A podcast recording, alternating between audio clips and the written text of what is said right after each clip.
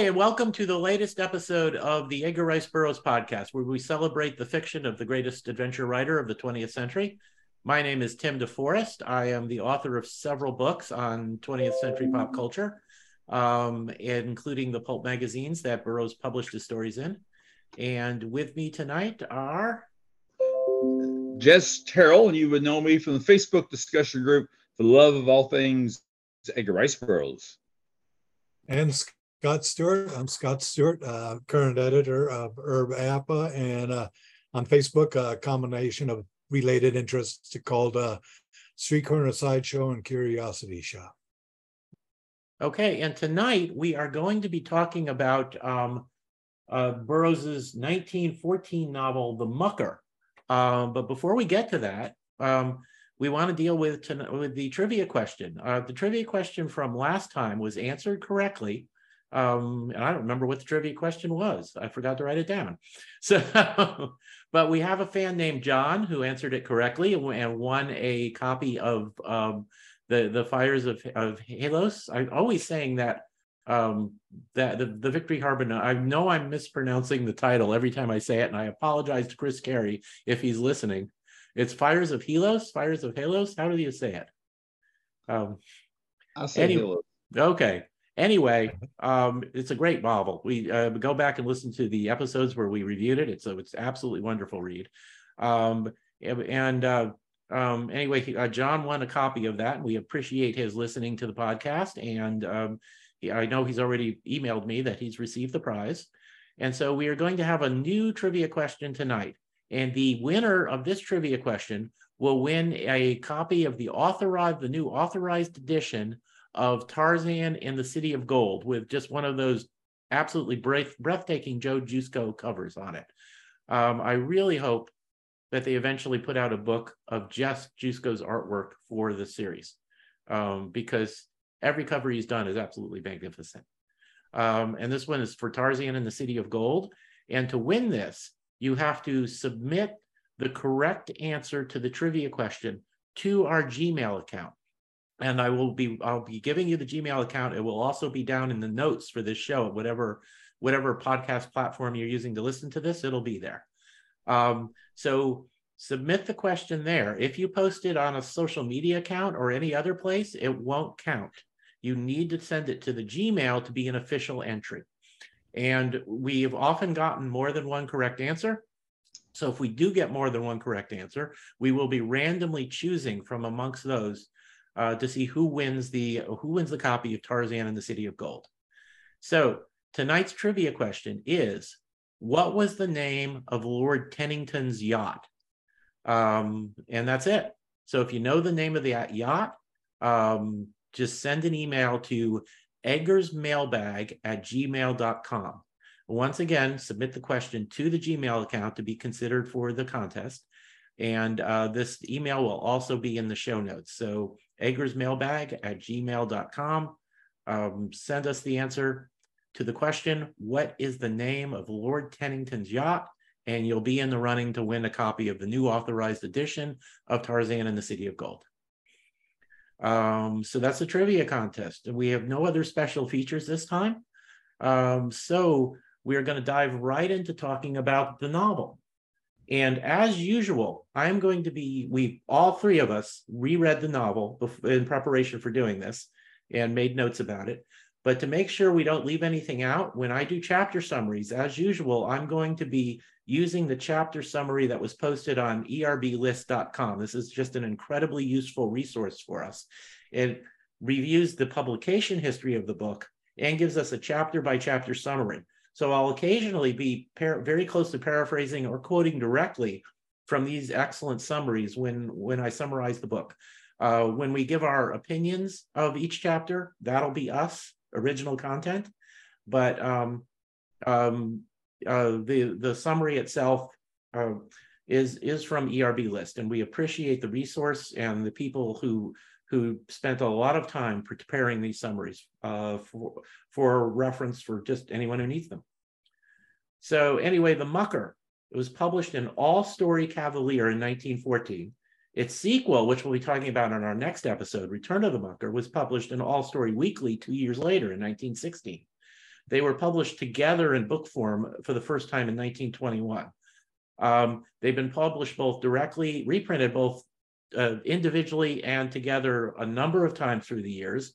I think most notably the Ace paperback with that awesome Frank Frazetta cover on it, which is, I believe, where I first read the story years ago, because that's that's a cover that kind of forces you to buy the book. Um, and so we're going to go one chapter at a time through the first part of the, of the through the mucker, um, discussing it as we go. So we'll start with chapter one, which is titled Billy Byrne, who is the mucker. By the way, the mucker is an old fashioned term now. It used to mean somebody of like low regard, low moral character.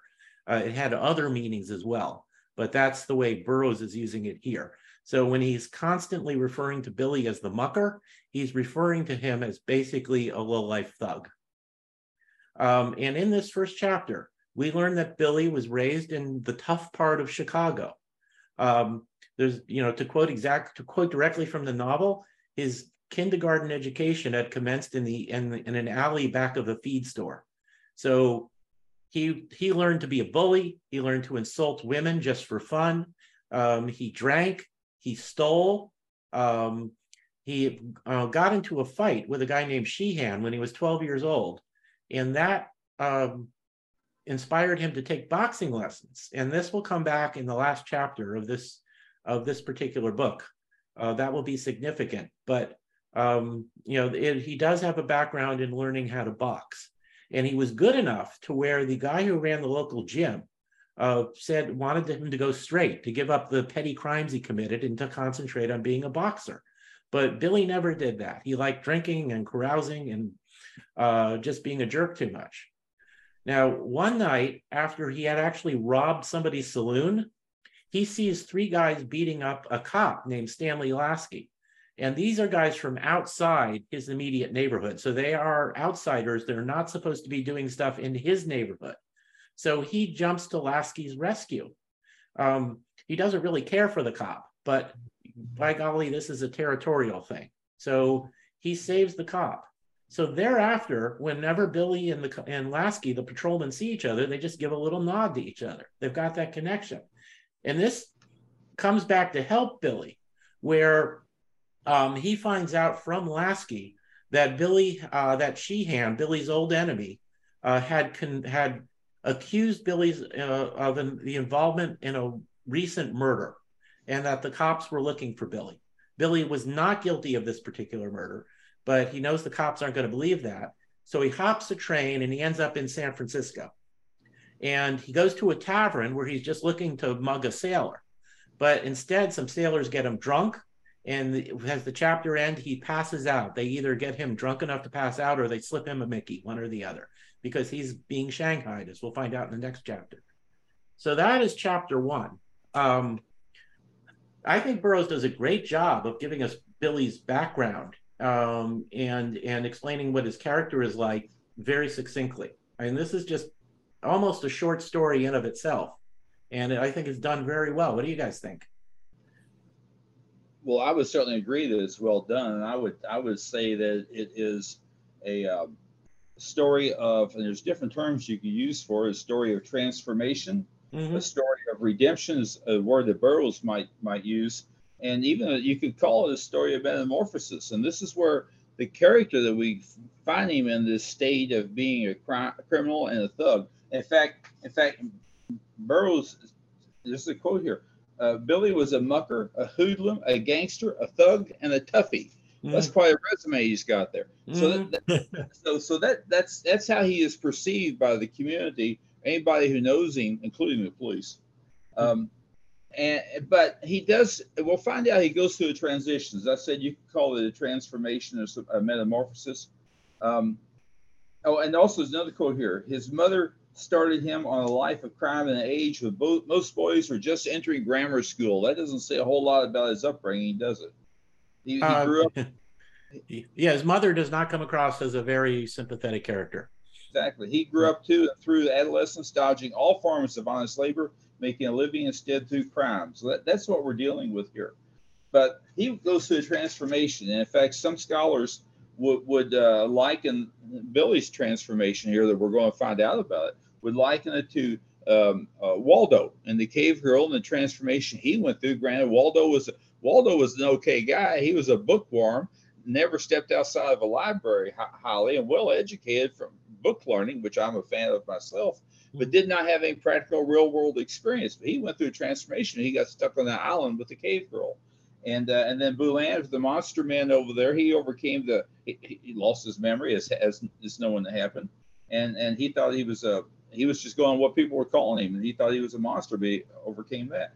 So, and then Tarzan, of course, went through a transformation. He was a helpless little infant, and then given some time, he was able to um, to uh, compensate for his shortcomings and and and develop the muscles and such to um, to um, uh, be not only survive in the jungle but to, to lead the Mangani.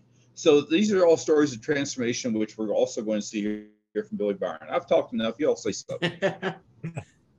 well, I think, uh, of course, uh, Chicago ERB was born there and mm-hmm. lived there.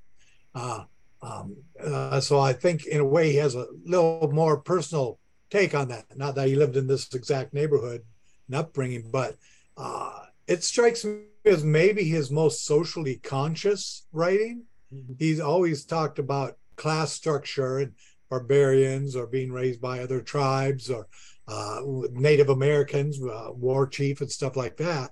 Um, uh, but the societal aspect of it from an American city and and slum district is, I think, uh, a whole different take than we're usually used to. Of course, we'll see the locations get more exotic, and mm-hmm. just mentioned a cave girl. We're going to see some similarities to that too. But uh, it strikes me as a uh, it's a different type of storytelling. Uh, mm-hmm. It, very well done, very uh, uh, very mature, and in a way may even kind of elevate a little bit out of pulp, which I love pulp. It's not a diss on pulp, but into more mainstream uh, literature. Uh, I think it's uh, Richard Lupoff who put this in his short list of top four or five Edgar Rice Burroughs books. If a person wants to read and see what he's capable of, this would be one of them to do. Yeah, and one of the things I think we see here is Burroughs makes it very clear that Billy is a product of his environment, but he still holds Billy morally responsible for his actions. You know, it's we sympathize with Billy uh, and who he grew up to be as a thug because he didn't have much chance to be anything else. But Burroughs does not say that excuses him. You know, um, in the end, he has to, you know, part of his transformation is acknowledging that the things he did in the past were morally wrong um, and that he had a responsibility for that. So it's a nice moral balance. It it shows sincerely shows that Billy uh, was it you know his upbringing was such where he didn't have much of a chance. But it doesn't excuse billy from moral responsibility and the decisions he makes as a young man. Um, it's got a nice balance it just it reminds me it's a completely different sort of writer but charles dickens did the same thing. He could yeah. vividly condemn the way the poor were treated in in london at that time in england but he would still um, hold his characters morally responsible for when they did bad things. Um, it's it's a nice and I think appropriate balance, um, and Burroughs does it very well here. Um, and Jess, just to respond the parallels to other character transformations in Burroughs, I think Waldo and the caveman, cave girl, is the best one. It's it's almost the exact opposite. You had yeah. A moral man who had to do a physical transformation to become more worthwhile. And here you have a guy who's already like physically exceptional, but he needs a moral um, um, uh, uh, transformation. Um, now I want to see a story where Billy and Waldo team up to fight crime or something, form a private eye so, so uh, yeah, it would be cool. Um, but it's uh, it's it's a really great parallel. But uh, you're I agree that ERB does those sort of transformations a lot and generally does them very well. They're believable character arcs. Um, it kind of reminds, I'm going to refer to yet another classic author, Jack London. He, he wrote Call of the Wild, where Buck was a spoiled pet who has to learn to be, um, you know, a, a, a wild dog in the end. You know, he has that transformation where then London wrote White Fang, which started out with this like half dog, half wolf in the wild, completely savage, and eventually had to be tamed and ended up a pet back in the states. So, um, um, kind of like, um, uh, you know, Billy is is White Fang and Waldo was Buck. So, in a way, it's a good analysis in both both cases. It's a story of adapting to the changing conditions, which mm-hmm. is another one of Burroughs' themes. Yep. Now, do you guys think we see a hint of Billy's um, that uh, a hint of of traits in Billy that might help him help him along in his redemption later? Uh, he he's obviously you know a criminal and unrepentant about it at this point, but he does have some idea of honor in that when the cop's being beaten up, and he normally wouldn't care less if a cop got killed, but mm-hmm.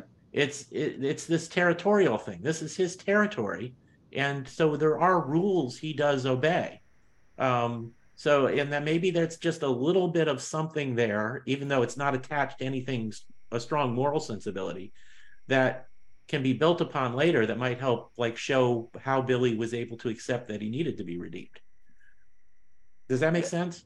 It, it does. And, and to build on that point uh, billy may have learned that by by coming in there and helping out with Lasky during that, that time when Lasky was being beat upon, that he and Lasky developed a kind of a loose, unofficial friendship or acknowledgement mm-hmm. of each other because they yeah. would kind of nod when they saw each other. Mm-hmm. And then Lasky, and we may not be to this part in the story yet, but Lasky comes to him later on and warns him about a situation. Yeah, that, that happens at the end of this chapter. Exactly. And mm-hmm. and and my point is here that with the acknowledgement and then later on getting this warning because Lasky did not have to do that. Um, that that Billy may recognize, gee, there's some benefit to having a cop for a friend. Now, how do mm-hmm. I get mm-hmm. to be friends with cops? We be nice to them as a way to do it. Yeah. So and now I don't. That's not said, said verbatim in in, um, by Burroughs, but it certainly seems plausible to me that Billy could come to that conclusion because uh, despite his shortcomings, he he is intelligent enough to notice what other people are doing. Yeah. Um, because in an analogous situation, a completely unrepentant villain like, say, Nicholas Rokoff would have just let the cop kill, get killed and not cared. Mm-hmm. Um, so Billy has some sense of this is right and this is wrong, even if it's a skewed sense at this point. And so you have that little bit, that little seed in there that can sprout later when he, when he um, starts to like, you know, start really starts his redemption story arc. I so, think he, he recognizes and and you'll see this in you know whether it's real life or not but in stories whether it's a godfather or this story that the characters who survive have to and a lot of them don't survive regardless but have to recognize as loose as it may be there is a social construct mm-hmm. there are there's a perimeter there are boundaries they do not cross and limits that they live within just because of day-to-day survival. That anarchy is going to destroy everybody. So they do have to have some sort of base, some sort of line of rules uh, that they work with in order to get from day to day. And I think that's the part, the fact that he does recognize it, most people do, but he's not a complete primal force of nature. Mm-hmm. He does has had a conditioning to this that he's able to build upon in the future. And I, I would also add here that you could say that this story is an eye opener for for some readers, okay, or whoever you know happens to pick it up, and that is uh, in today, be it be it today's world or back uh, back when this story was was set, 1920 or 1914 or whatever it was, that time period. Um, you know, you, you, just really don't know what someone else is going through until you walk around in their shoes. Mm-hmm. Um, and and certainly today we might drive through one of the one of the rough parts of town, and and we just keep on driving if we can, and we'll look at people and, and wonder about them, and the the people who live there, and and one and wonder uh, all about you know their personality, their inclinations, their motivations. How can they live like that, or feel sorry for them, or or, or fuss about them either way. Um, but this story here gives you some idea of the upbringing that Billy Byron had. what his the forces that shaped his personality, his values, how he looked at life, his priorities. For example, uh, his his opinion of women, for example, was very low. His opinion of being a gentleman was very low. Mm-hmm. It was a question of surviving with your fists and your wits and taking advantage of other people. That's how he measured success.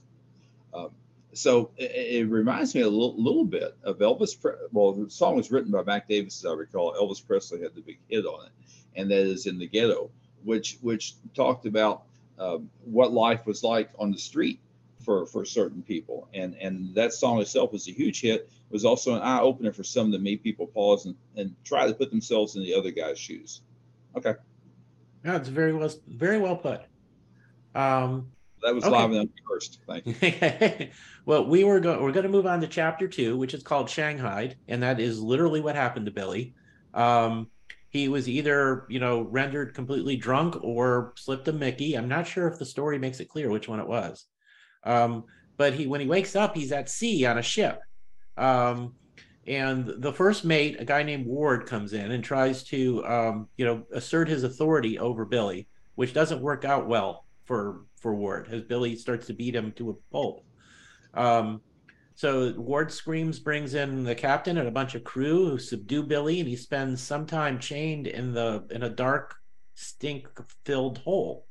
Um, you know, and every day the captain visits him and beats him with a stick to teach him some discipline. Um, you know, uh, he's finally brought to the to up to the deck after um, ten days, and um, he's he, you know he's in poor shape at this point, but he recovers quickly because of his just you know physical um, exceptionalism, and uh, you know the the fresh air and the physical work, and he doesn't have access to alcohol. All this is good for him. He actually finds that he, um, you know, he earns the respect of the crew and how hard he works, and also being able to handle himself in fights with them, um, and he gets to feel at home among the crew. Um, the fights he has with them leave no hard feelings. Um, instead, he just uh, saves all the all the all you know as the the summary I'm reading I'm referring to on the ERB list has says Billy saves such feelings, hard feelings, for the mysterious, well-bred fa- passenger of the Half Moon, which is the name of the ship. Um, and we will find out more about their mysterious, well-bred passenger in a little while. But we're reminded that Billy just instinctively hates anybody who's like seems well educated and well bred, a gentleman or a lady.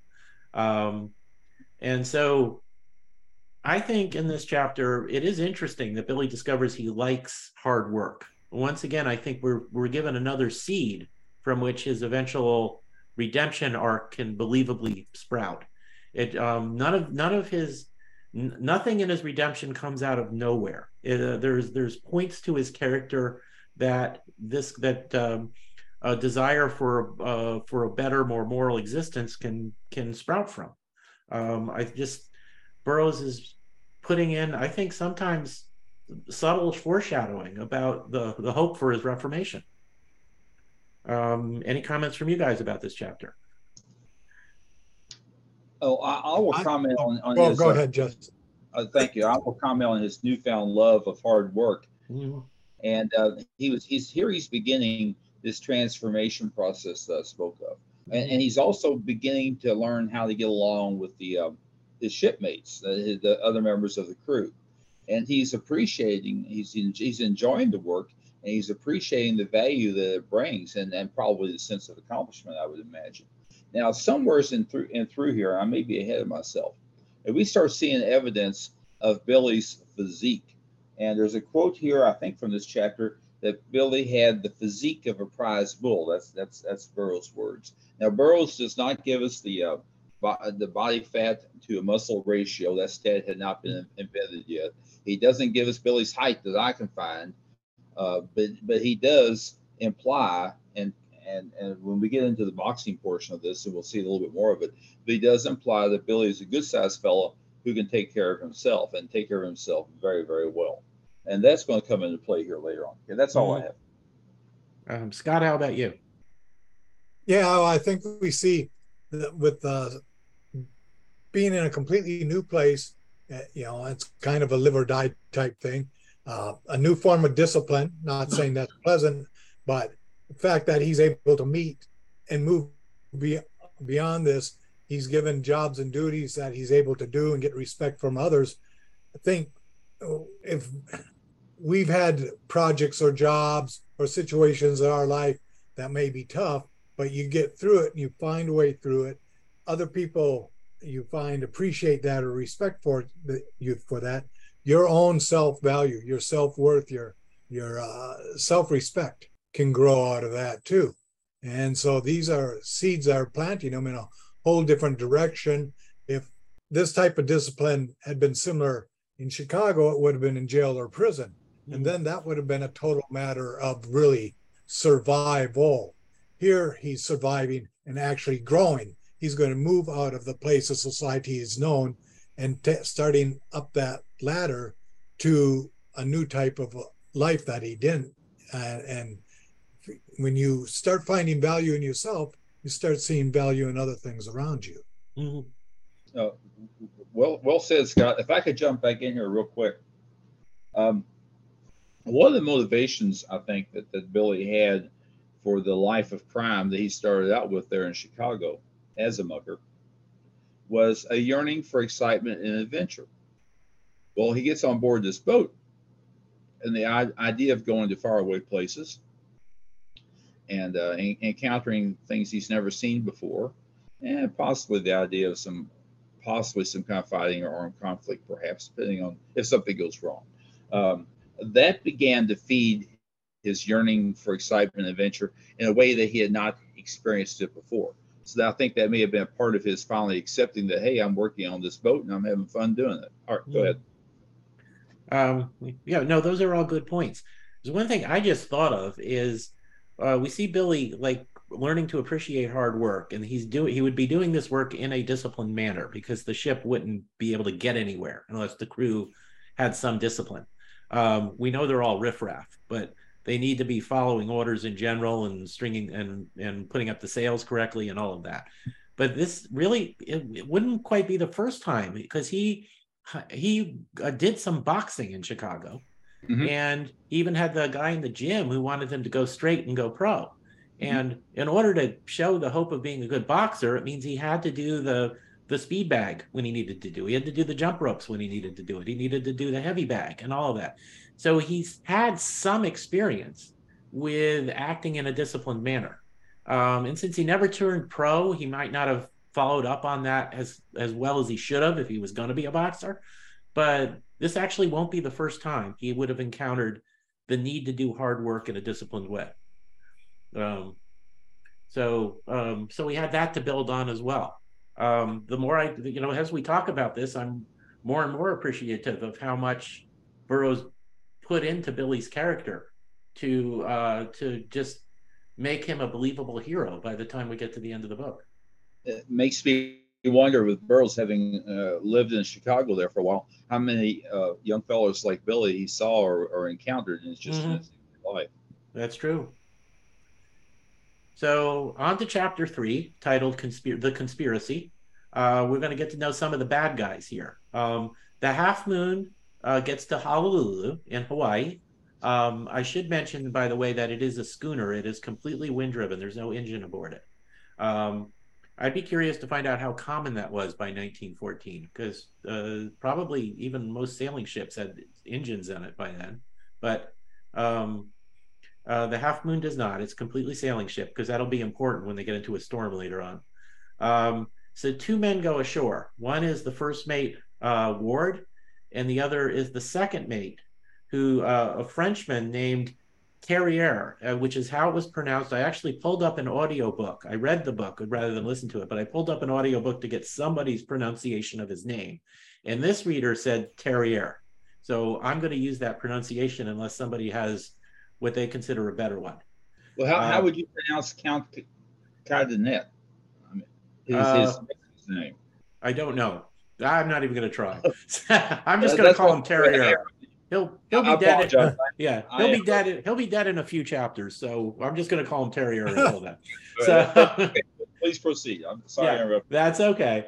Um, you know, uh, those are the only two go go aside because there is a plan uh, there's a private yacht called the Lotus. It belongs to an, uh, an American millionaire named Anthony Harding, and that they the crew, the captain of the Half Moon and his officers, have a plan to capture and loot it uh, because it's reported that he's carrying like a million dollars in cash on board. So the second mate poses as a French count, and I'm not going to try to pronounce his name.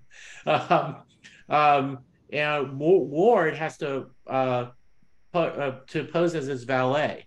And Ward's very resentful because he outranks this guy and that he out, outranks Theriere on the ship. So it's just that's not an important point plot point now, but it shows that there is tension between the bad guys. So they're establishing pretty quickly that in the end, these guys are going to be willing to backstab each other.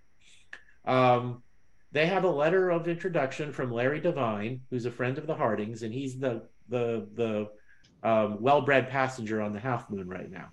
Um, so the uh, Theriere, posing as a count, meets the Hardings. He makes a favorable impression on them, and um, they find out where you know the Lotus sets sail soon after that. Um, and so, uh, but they've um, they've got they know where it's going now, so they can catch up and and hijack it at sea. they've got a plan for doing that. So um, they go back to the ship Ward is still very resentful of Theriere for for because he had to pretend to be his valet, even though it was for a very short time. And uh, Ter- uh, Theriere starts to make overtures to Billy to make Billy an ally. So the bad guys are. It's not a stable conspiracy here. The bad guys are all obviously plotting to double cross each other as soon as they can. Um, typical bad guy behavior in a lot of Burroughs novels and in real life, I'm sure. Um, so, and I think that's like an important part of this chapter is we establishes all this tension and this potential backstabbing amongst the villains. Um, comments from you guys on it? Well, well, the the thing that that's shocked me, yeah, shocked me mm-hmm. in reading this. And by the way, I had not looked at this book in years. We've certainly just uh, been well aware of it. It comes up in my discussion group a great deal. But to sit down and read it from stem to stern, from front to back, I had not mm-hmm. read it in years. Uh, but the thing that shocked me is I realized that the captain is involved in this plot. Mm-hmm. So, so I think by definition, if if the captain is okay with this, that makes this a pirate venture. They should mm-hmm. be flying skull and crossbones. I, I would I would expect. Not they probably want to give themselves away, but I, I, see this as totally illegal if mm-hmm. everyone's on board with it in some fashion, even though they're planning on uh, stabbing each other in the back here later on. Uh, um, but yeah, the, the next chapter is actually titled Piracy. So I don't think Burroughs hides the fact that they are literal pirates at this point. Yeah. Point point made. That's mm-hmm. all I have. I had another point, and now it's done left me. So y'all go ahead. And okay, Scott. Any comments from you on this chapter? Uh, I, I just uh, I enjoy the fact in this change of lo- uh, location now because you're thinking Hawaii, you're thinking Honolulu, kind of a paradise type thing. You're mm-hmm. still not you're you're still in part of the what even back then uh, could be considered a little more civilized before some of the uncharted South Sea islands that'll be coming up. So it's an interesting contrast of the criminal element coming into what we view as being upper society and a more civilized lifestyle, and how these two, the foreshadowing, well, it's more than foreshadowing. It's moving that story right up into the uh, next uh, couple chapters we're going to see. And, mm. and again, Burroughs' story, where the first two storytelling uh, uh, traditions that he usually does. First couple of chapters, he's setting up the main character and what's going on there. And then here, now he's showing and building out, uh, filling out the personalities of other characters so that we'll have a better understanding when the story comes back uh, uh, for the mucker uh, to be moving forward. Mm-hmm. Uh, the the other thing I was going to say, which escaped me there briefly, uh, was that the Theriere, the the Count de Cadenet, um, uh, was was uh, reaching out to Billy and mm-hmm. establishing some level of friendship cooperation with him. The, this is not made clear to us as to why this is, mm-hmm. but it's certainly is something that that comes that comes up uh, later on in the story. Yeah. Say. Well, Theriere is, is going to have his own redemption arc in here, a very effective one, obviously. But at this point, I think he's just picking somebody strong who could help him in a fight when he takes, you know, when he double crosses everybody else.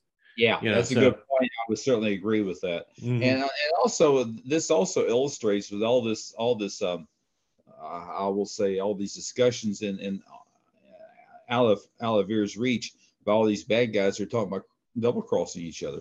That just goes goes to show that a successful venture is is based on trusting each mm-hmm. other, and no matter who you are or what you're doing, and yeah. and uh, and uh, if uh, if people have their own agenda, then that that violates trust and may may throw the whole whole adventure. Yeah. You always so, have a, a treasure of Sierra Madre situation where suddenly Humphrey Bogart's trying to murder you. Yes, um, exactly. Good mm. point. Yes, good one. Yeah. All right, go ahead. okay, well, chapter four is called Piracy. Um, so the Half Moon sets sail. Uh, you know, the Captain Sims and the First Mate Ward are just they're just happy that they got so lucky in Honolulu and found out about the what the Lotus's plan so easily. Um, when they get to the where the Lotus is, Sims uh, flies a distress signal, and the Lotus comes to help them and go to their aid. So that allows the, the crew of the Half Moon to to board the Lotus. They take it over violently, and uh, there is a young man named Billy Mallory aboard who is uh, kind of is he literally engaged to Barbara Harding at this point, or is it just they have an understanding and everybody expects them to get engaged? But anyway, there's a daughter of the, uh, the yacht owner, Barbara Harding, and her boyfriend, Billy Mallory. And Billy Byrne savagely built up, beats up Mallory. He just puts, he just beats him down completely. And both he, he thinks he's killed him, and Barbara thinks uh, Billy has murdered him as well. Uh, we don't find out till much later in the book that Billy Mallory survived uh, the beating.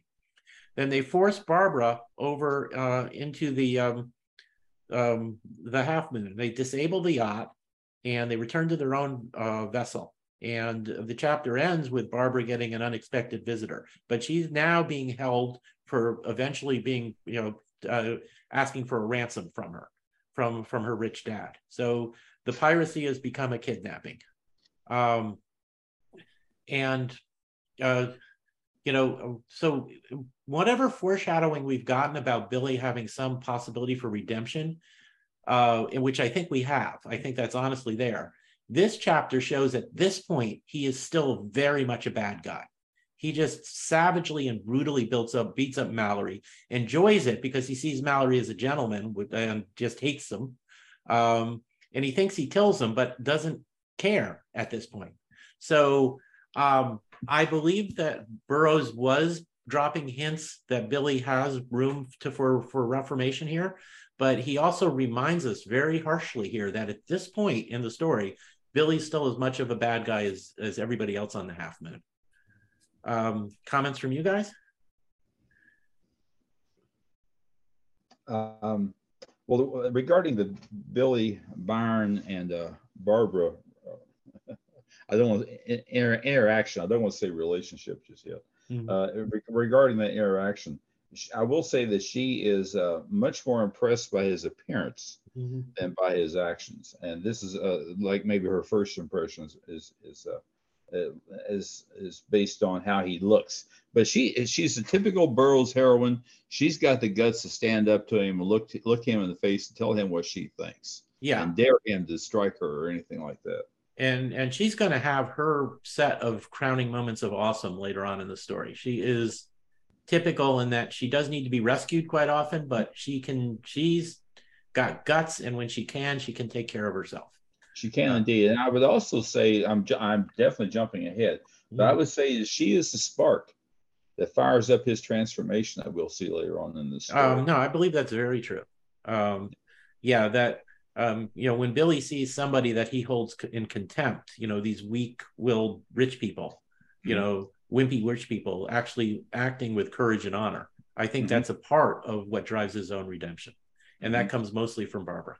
And I will also add here that uh, you know the, the, old saying is opposites attract. Uh, mm-hmm. Yeah, opposites attract. Uh, yeah. Uh, well, these are certainly opposite. He is a let's see, a low born, uneducated mucker from Chicago's seamy Grand Avenue. She is a high barn, cultured young lady from New York City's Riverside Drive. And Burroughs' concept of society in those days, Barbara could never have lowered herself. So bridging the gap would be Billy's job. He's got to rise up to her level mm-hmm. in order to really get her attention and form any kind of relationship with her. He's got a big job ahead of him. Mm-hmm. Okay. Okay. Yeah. Go ahead. Scott, Scott, any comments on this chapter from you? Yeah, and this might be from uh, you know uh, a writing, editing, instructional viewpoint, but I find it interesting that you have two characters, which will be major characters overall, uh, mm-hmm. uh, both named Billy. You'll find most writing classes and instructors and stuff will say, do not have names that people are going to get confused about. So I wonder if ERB is kind of showing this is uh, maybe not a doppelganger, but an alternative Billy, one that came from a more privileged area that mm-hmm. came up and uh, a picture of who he could be or the role he may have to fulfill, uh, to use the word Jesse did, uh, sparked by Barbara to move up into society like that, to change his his uh, uh, his culture, yeah. inbred culture, his his yeah. personality like that. It it might have nothing to do with it, but I just find that that yeah. to be an interesting parallel. I, I think Burroughs, Burroughs such, yeah, Burroughs. Oh, sorry, I didn't mean to interrupt you. Keep going. Oh, I was just going to say real quick. And again, we see that sometimes you hear criticism of stories by Burroughs because of the time and the context they've been written from and what was acceptable in storytelling and stuff. But again, we see here with Barbara that he is a huge proponent for strong women and mm. women who are decisive and women who are very uh, introspective, maybe maybe even uh, can deduce better than the men around them. Uh, very sharp and very uh, quick witted. Mm-hmm. Um, yeah, and we're we're only a uh, what barely more than a decade out of the Victorian era, where women were kind of like put in a box where they had this a social you know social boundaries they weren't allowed to cross. So trying trying to get know, the vote you know yeah suffering right. And yeah. so you know burroughs i think was ahead of the, his time in that case in having strong decisive women who could take care of themselves. Uh, if i if i could jump in here are you done? Were you done? Yeah yeah. Okay uh, if i could jump in here real quick i want to compliment scott for pointing out that uh, pointing out that there were two billies in the story. I meant to i meant to mention that forgot mm-hmm. about it because that aggravates me when I'm reading a story and I've got two characters with the same name that I really have to stop and think who's who. That's mm-hmm. when I get my notepad out and start making notes. So very glad you pointed that out. But but the other good thing that you said, which I, I'm I'm drinking that Kool Aid too, and that is that um, uh, Billy Mallory, get my Billy straight now, uh, was perhaps a, a reflection uh, of, um, of, of Billy Byron that is the good reflection as opposed to the bad reflection. That's what I'm trying to say here. And it could have been a message to Billy Byron: "Is this is what you could be? This is mm-hmm. what you could have been." So I think I think that's an excellent point that you're making there. Yeah, I, I actually agree with that. I think Billy Mallory. I think the the identical first names is done on purpose um, mm-hmm. because they are supposed to be. These are like mirror universe of each other. You know, mm-hmm. if if, oh. if it was Spock, one of them would have a goatee. Yes. Know? So yeah. uh, yeah. So uh, that's an enterprising thought. that's good. Oh. Other thing I was uh, going to add. I went to a lot of tribble to thought to, to think of that. So, oh my goodness! Oh, um, yeah, we better move on. We'll lose our audience from bad from bad Star Trek. I just want to just want to point out here that in this fight between Billy Byron and Billy Mallory, uh, Billy Byron won that by kicking, gouging, and punching uh, Mallory to death. In other words, uh, Billy Byron was fighting pretty, pretty rough. He, he wasn't following any rules of engagement, let's say here. He's doing mm-hmm. whatever he could do to, to take down his opponent.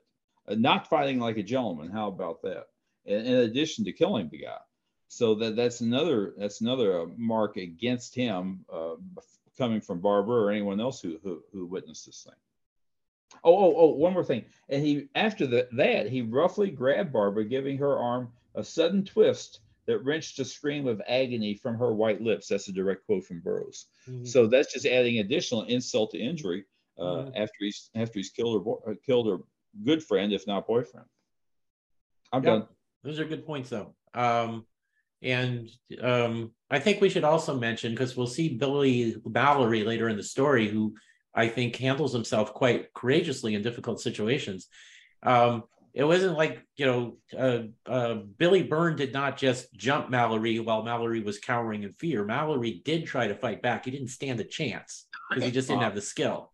But he he equated himself with bravery, even you know even if he even if he wasn't able to accomplish anything in a practical manner, he tried.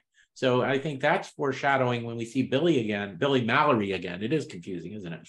Um, later on, when he acts bravely, we've been set up to expect that. We know that he's he's like you know come from a wealthy family and probably always had an easy life, but he's not a wimp, and he has a moral center and he has courage. So, um, uh, so he's yeah he's didn't turn out like Waldo either because he didn't have Waldo's mom. That was uh, it's another parallel. Both Waldo and Billy Byrne had moms who who kind of like ruined them. So the helicopter parent. The helicopter parent. Well, in in Waldo's case, yes. Yeah, yeah. Um, yeah. So chapter six is called Larry Divine Unmasked. Um, because Larry Divine was the the uh, well-bred guy on the Half Moon, and he is helping the bad guys willingly. Um, but he's trying to tell Bar. He knows Barbara from uh, from his you know life in high society before he got involved with bad guys, and he tries to convince her that he was kidnapped and he's being held by ransom, and he was forced to write the note that introduced Theriere's account to the to the crew to her dad and all of that. And it's not my fault. It's not my fault. He's saying I've been you know I'm a I'm like a victim as well. And Barbara, to her credit, is very skeptical of this she actually does a bit of a Sherlock Holmes scan on him and says, No, you've obviously been well treated and you're well fed, fed and you're clean. It's not, you know, you don't look like a guy being held prisoner to me. So um, we see she's smart and she's not naive. Uh, um, and he just he still sticks to his story and tries to convince her that you know he's being held under threat of death and it's not his fault um, and um, you know she just says go away. I need time to think. Um, a few days later, Theriere comes to visit her, and uh, he tries to win her good graces by claiming that he's a prisoner as well, and that he was forced to take part part of it and things, and that when they he was told, and this is a really weak story, and Barbara doesn't fall for it at all. He claims that he thought the taking of the Lotus was supposed to be a prank. Hey, let's pretend to be pirates. Everybody will just laugh afterwards. Um, and you know she's skeptical of this as well. It's it is a bad story but he's uh, Theriere has seen her and he wants to be well thought of by her. He comes from a, a noble background in a good family and I, he had ruined himself through what gambling and such? So um, he sees in her he sees what he could have been and a lady that he might have actually been able to attract in his old life. So we see kind of the start of his redemption arc and his attraction to Barbara for the right reasons. It's not just that Barbara's drop dead gorgeous, it's that her character is what attracts him. Um, and um, Billy sees her as well. And she sees Billy, recognizes him as the person who she thinks killed uh, Billy Mallory, and just curses him with the word of coward. And he wants to hit her, but he can't. And he's no stranger to hitting women so that he can't bring himself to hit her hit her is something he doesn't understand as well. And Theriere sees this and springs between billy and barbara to protect her. Um, so lots of stuff's going on here. Lots of character stuff in this chapter. Um, burroughs actually man i think he manages to put in quite a lot of twists and turns into a relatively um, short chapter. Um, and we also you know so we get evidence once again that um, Larry Divine and Theriere are both men who came from good families that allowed themselves to degenerate. Uh, that Theriere er, Theriere might have some hope of redemption at this point, and we'll see that he does indeed. And uh, mm-hmm. we see that Barbara, even in a, this dangerous situation, difficult situation, keeps her head and she really does have a Sherlock Holmes moment there when she Larry's claiming to being a prisoner and she says, "You don't look like a prisoner. You're clean and well fed and all that. I don't believe you."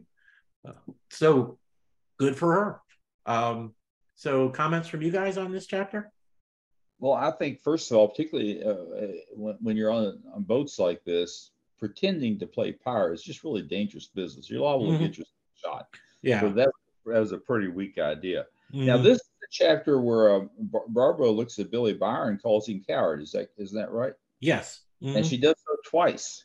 Uh, and it was, and when she did that, it was her attitude uh, that had an effect on Billy. After the first cow- coward, he raised his fist to strike her, but he got an unexpected response. Uh, here's a direct quote. He had looked to see this girl of the uh, uh effete and effeminate upper class swoon with terror before him, explained Burroughs. But but to his intense astonishment, Sheba stood brave and erect before him, her head held high, her eyes cold and level and unafraid. Billy almost struck her, but something he did not understand held his hand. And right there, that's important. He almost struck her, but he did not. He elected not to. Mm-hmm. Um, uh, okay, that, that, that's my point. That's all I have mm-hmm. there. Yeah, I really, I think he she, she doesn't fit the stereotype he has, the prejudice he has of the upper class people. He sees mm-hmm. them all as weak and wimpy and all of that, and Barbara's not. She's, you know, um, she's courageous and she's intelligent and she keeps her head and she's acting with dignity even mm-hmm. when she's being held prisoner. Um, reminds me of Dejah Thoris among the Tharks. You know, mm-hmm. she's a prisoner and she's helpless, but she still uh, treat, uh, conduct herself with utter dignity. So another heroine. Another Burroughs heroine, yeah. Um, Scott, how about you? Any comments on this chapter? I think this chapter shows the, uh, if you want to call it the expansive platform or or world Burroughs is, is introducing us to, mm-hmm. uh, it, uh, with the other characters that are moving in here, and they all have a considerable influence on the study. It seemed to me when I was looking at some of our material and research stuff and the list of characters here, uh, I think the mucker has maybe the longest or one of the longer uh, lists of characters and players in the story of anything he ever wrote, where they interact in different locations and together uh, at different levels of uh, of, of their uh, standing, with according to the action and what part of the world or society they're in. There, he has a uh, very complex character interaction list here. Uh, if you want to call it a mapping or or their placement throughout the story. And yet he keeps it uh, quite linear so you're not really getting confused by it. Uh, i think again it shows his uh, narrative form uh, why he is uh, held to be such an enjoyable writer by so many people. Mm-hmm. um, okay well chapter six is the mucker at bay. Um, you know, it starts with Theriere warning Billy not to come near Barbara again. Um, he Theriere by now has started, as as I think noticeably started his redemption arc. Um, you know, Billy doesn't take the threat seriously. He knows he could. Um, in fact, he does. He knocks Theriere unconscious with one uh, with one punch, and even kicks the guy when he's unconscious. Um, and then he goes to the forecast. You know, now he's he's beaten up the second mate of the ship, so he's in trouble. Um, the, you know, Billy, uh, you know, he's in the forecastle. He refuses to come up and surrender. Um, Theriere, though, recovers um, from being knocked out, and he goes alone down to convince Billy to confront Billy, and he offers Billy a deal um, by which you know maybe we can escape together. Just don't get yourself killed now. They'll come down and kill you if they have to. Just surrender now, and we'll figure out a way out of this. And Billy agrees, and uh, he comes back on deck and uh, you know everybody else on the crew sees this as an act of courage for Theriere, and it was to an extent. He didn't know for sure if Billy was going to kill him just on sight, and um, but you know it also impresses Barbara when he sees Theriere do this. So she's starting to think maybe Theriere's not a bad guy, and um, you know, uh, um, and Theriere tells Bill tells her that he consider that he has nothing but contempt for Billy, but he intends to use him as a tool for their escape, for him and Barbara to escape. Um, so that's that chapter. We have, you know, bad guys punching each other, but also making deals with each other. So we still have this chronic backstabbing syndrome going around, going along, going along with the bad guys. Um, uh, the end result of it is that Barbara starts to think good things about Theriere, and this is part of what it will inspire him, I think, to actually become a good person over the next few chapters. Is is knowing that he's earned her our admiration to to an extent, and he's going to want that admiration to be based on something real. Um, so, comments from you guys? Well, I've got a direct quote here that I'm quite fond of. Um, may, may, indulge me here for just a moment. This is Barbara speaking. Mm-hmm. Um, you coward, to insult and threaten a woman, you are nothing but an insufferable bully and cowardly murderer. You are only fit to strike from behind or when your victim is unsuspecting. Do you think I fear a thing such as you, a beast without honor that kicks an unconscious man in the face? I know you can kill me. I know that you're a coward enough to do it because I am a defenseless woman. Though you may kill me, you never can make me show fear for you. I had never imagined that such as you lived in the guise of man. And I didn't put enough emphasis on that when I read it. It deserves a far better mm-hmm. read than what I just gave it. But uh, I think that's that's that really impressed me, and that, that's her standing up to him, mm-hmm. and uh, and he's he's listening to her. He's he's listening to her. Yeah. Right. Um, Burroughs did not have to make his women action girls in order to make them brave and courageous. Um, they could be action girls when they needed to be, but mm-hmm. just you know, standing up to danger without flinching and um, uh, um, you know, conducting themselves again with dignity in those situations. That's that shows their courage and their worth more than if they were like trained ninjas. You mm-hmm. know, I mean, it's really um, just a, a, I think a good commentary on Burroughs's characterizations of women and how he presented strong women. You could say that that that the uh, I, keep, I keep wanting to say Brenda Barbara mm-hmm. is uh, acting like um, Billy's mirror, and mm-hmm. she's reflecting back to him what what what what he is. And he's not he's beginning to not like the reflection he's seeing. Mm-hmm. It's making him look at himself and rethink rethink things. Yeah. Okay, that's all. Similar to the effect she's having on Theriere. You know, he's kind yeah. of trying to con her at first, but as thing goes on, he keeps thinking it would be nice if this really exceptional woman actually liked me for real rather than trying to fool her.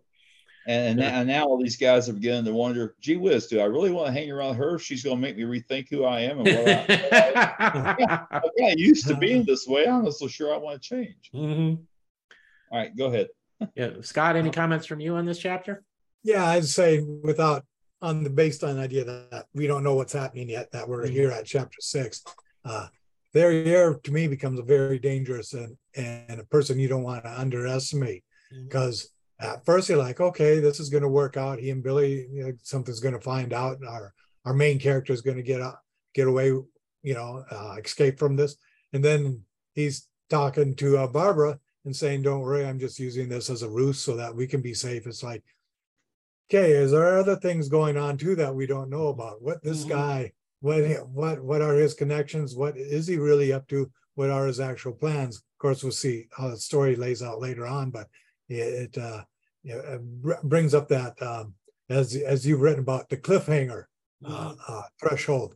Uh, we're we're left with seeing him telling several different people what his plans are, and we don't know for sure ourselves. That's true. Yes, at this point, I, I when I'm talking about Theriere, I'm looking ahead to where we know he redeems himself in the end. But at this point, we don't know that he's started to move in that direction. He's still could you could just look at him as being purely manipulative without any moral sensibility at all. And that's probably more true than not true at this point. He has not hit the top of his redemption act uh, yet any more than Billy has. Yeah. So chapter seven, um, which is just a gripping action sequence, I think. The typhoon. A storm comes up and hits the ship. Um, the the the mainmast sma- uh, snaps and the crashing of the big sail kills like half the crew. Um, the captain just acts with complete cowardness and is completely useless. It's Theriere who helps get a lot of the sailors off the deck before they're washed overboard down below where they're a little more safe. And when Theriere is hit by a wave and almost washed over, it's Billy, without thinking, who risks his own life to save him. Um, you know, and Billy feels like like an idiot for doing something he considered foolish immediately after, but that's what he did. And this changes Theriere's attitude from wanting revenge against Billy to feeling gratitude, gratitude, gratitude towards him. Um, the storm goes on for I think three days, and when it subsides, they they see land nearby, but the ship's in poor place and um, in um, in poor condition.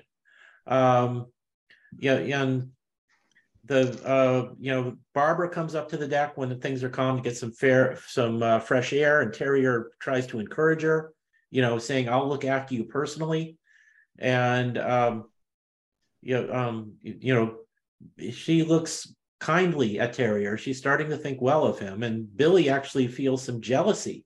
Um, uh, you know, of looking at the way Theriere, Billy, Barbara is looking at Theriere. Um, you know, and this confuses Billy because he beat Theriere up. So from his point of view, he should look better uh, in a woman's eyes than Theriere does because you know Theriere lost the fight. Um, he still does not have a really strong view of what what would be admirable to a woman, but he's starting to want Barbara to like him. So he's getting past his prejudices of the higher classes at this point. Um, and as I said, this is a gripping action sequence. You know, this is, we all know that Burroughs wrote great action, and The Storm is a great action scene. And we get evidence here from both Theriere and Billy that they've really begun their journeys to redemption here with the way they behave. Uh, they're not there yet. They're still, you know, they still have growing to do, but they they they've clearly at this point, I think we can say they've clearly started their individual path to redemption. Um, any comments from you guys? Well, a, a couple things to me. I simply want to echo your comments about the the story, the description of the storm. Uh, I, I, agree. It was very well written, very detailed, and uh, I think early on they say fully half the crew is killed uh, in the storm's initial uh, outburst. And, but my goodness gracious, it's a good thing they brought along a few extra people. Mm-hmm. But I recognize it's going to it takes quite a few people to handle handle a boat, uh, no matter what the size is. So the, that got my attention right there. And there, the rest of it was just a slippery and wet ride, uh, hanging on for dear life uh, as I read through that. Read through that. So that was that was very very well done. Mm-hmm. Uh, yep. My other comment. Oh oh, uh, impulse. Mm-hmm. Um, almost forgot what I was going to say. Um, so Billy's sub. Uh, one of my favorite questions is why do people do what they do? In this case, Billy's subconscious is kicking in. I would say uh, so he could take action like to save Theriere, that sort of thing. That if he paused and thought about it, he had talked himself out of it, might have talked himself out of it, wouldn't, wouldn't have done it. But without thinking, he just instantly, it's something you don't have time to think, you just do it. Well, he did that. So that shows us, I think that shows us right there that subconsciously, all this stuff is working on him. He's beginning to rethink who he is and how he approaches life. Mm-hmm. Right. I, I think that's very true. Um, Scott, any comments from you? Yeah, I like the idea too with the with the storm here. Again, um, some of the action is compressed, obviously, because he, he, usually um, Burroughs usually does a fairly fast uh, uh, narrative, uh, moving of the story forward. But uh, the fact that's pointed out that uh, the storm lasts for three days, of course, you being down in Florida and hurricanes down there, you know, it's not like a lot of Midwestern storms uh, where a thunderstorm comes over and a couple hours later it blows over and they're back up on deck. They're they're locked down below, hoping they survive for three days while everything's dark and black and being tossed away. When I was overseas in Pacific uh, during typhoon season and stuff, these these don't just uh, pop up in the last couple hours and go away. You're you're you're in shelters or you're under the face of this storm for uh, several days, and a lot of damage can be done. Yeah. And that also adds, I think, to the impact of the, the type of danger they're in here, and of course, uh, what follows uh, coming up in the other chapters. Mm-hmm. And, and, Scott there has, I think, has a fine point. Um, uh, I, I, certainly personally, I've, I've been through several several storms, and sometimes taking shelter. And it's a good thing I did take shelter. I've never had a direct hit. Don't misunderstand that. But uh, it warranted taking shelter. I'll say that. But but generally those are over with within 30 minutes, an hour, perhaps.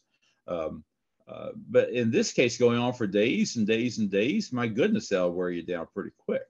Yeah, I would presume they were being driven along with the typhoon, so it wasn't just passing over them; they were just stuck in it. Oh yeah, definitely. That doesn't mean you're going the direction you want to go, though. Yeah. Mm-hmm. So yeah, well, I learned from a hurricane near miss we had last year that the most annoying thing about being stuck inside in a storm is when the dog has to go outside to poop. uh, um, so anyway, chapter eight, the wreck of the half moon. Um, you know, uh, you know, Billy is still like he's annoyed with Barbara for looking with kindness at Theriere, so he threatens and insults her again. She just calls him a coward and a beast, and um, this is where, as you were mentioning, Jess, that where he sees himself reflected and he doesn't like it. Um, yeah, the a quote from the chapter is the scales which had dimmed his mental vision had partially dropped away. Um, so he just walks away from her without hitting her or threatening her anymore. The, the crew rigs some sails and they try and find a place to land. There's land nearby, but there's rocks along. They can't find a safe place to beach the boat. Um, the the captain he's completely useless. He breaks down and he's just begging people to save him. Um, you know, other sailors are abandoning their posts. They're just searching for whatever they can make to to whatever they can get to keep them afloat if the boat hits the rocks. And it's Theriere who takes over at the helm and he attempts to steer into a narrow opening he sees. Um, Barbara tries to help, and then Billy joins him, and he you know pushes Barbara aside and just uses his strength along with Theriere at the wheel to try and get this the ship in through that um, that um, um, narrow opening. Um, you know, uh, the the ship does hit. Um, you know, uh, you know, Barbara actually is beginning to wonder about Billy himself uh, because you know most of the time he is a brutal, you know, a, a brutal thug, but now he's um, risking him. You know, he's risked himself to save Theriere during the storm, and now he's helping to try and steer the ship. Um, and they don't quite make it through that gap. They hit a reef, and everybody goes overboard. Um, Barbara thinks she's going to drown when she's in the water, uh, but she is saved by Billy, who drags her ashore and pulls her up on the beach. You know, she opens the chapter ends when she opens her eyes after being brought ashore and see that sees that it's Billy to her surprise who had just saved her. Um, so that is chapter eight. Um, and it is an important point here that Billy does think about what others think of him. And it's even more important point that he risks his life to save Barbara after the shipwrecks. So um, he's just definitely on his on his on, he's definitely on that redemption arc at this point.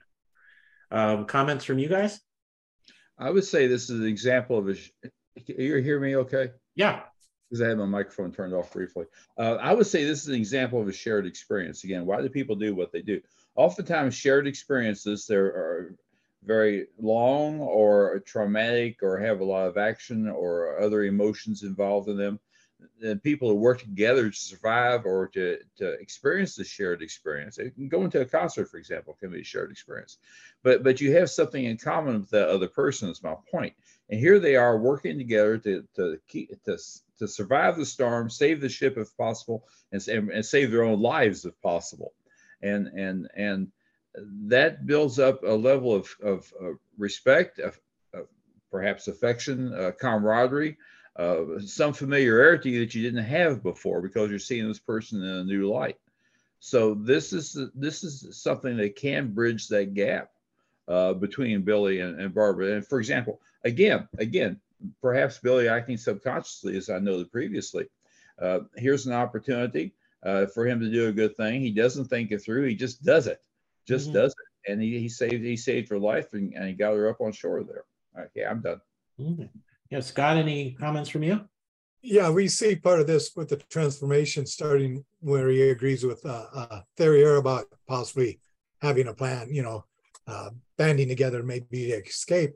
And then we come into this chapter and Barbara, the way they talk back and forth does bother him. So this is where we start seeing, we saw it in previous separation, that regardless of the earlier interactions, what we read in the first chapter, how he lived and did stuff, um, including uh, the part where he saved the policeman's life, that he is not a, a sociopath, which uh, clinically a sociopath cares nothing about anybody at any other time.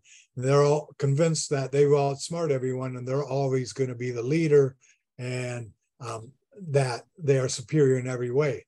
So Billy is realizing that he's not necessarily, to put in layman's terms, the boss of everyone. Mm-hmm. That that he is concerned about what he's doing may determine how other people react to him.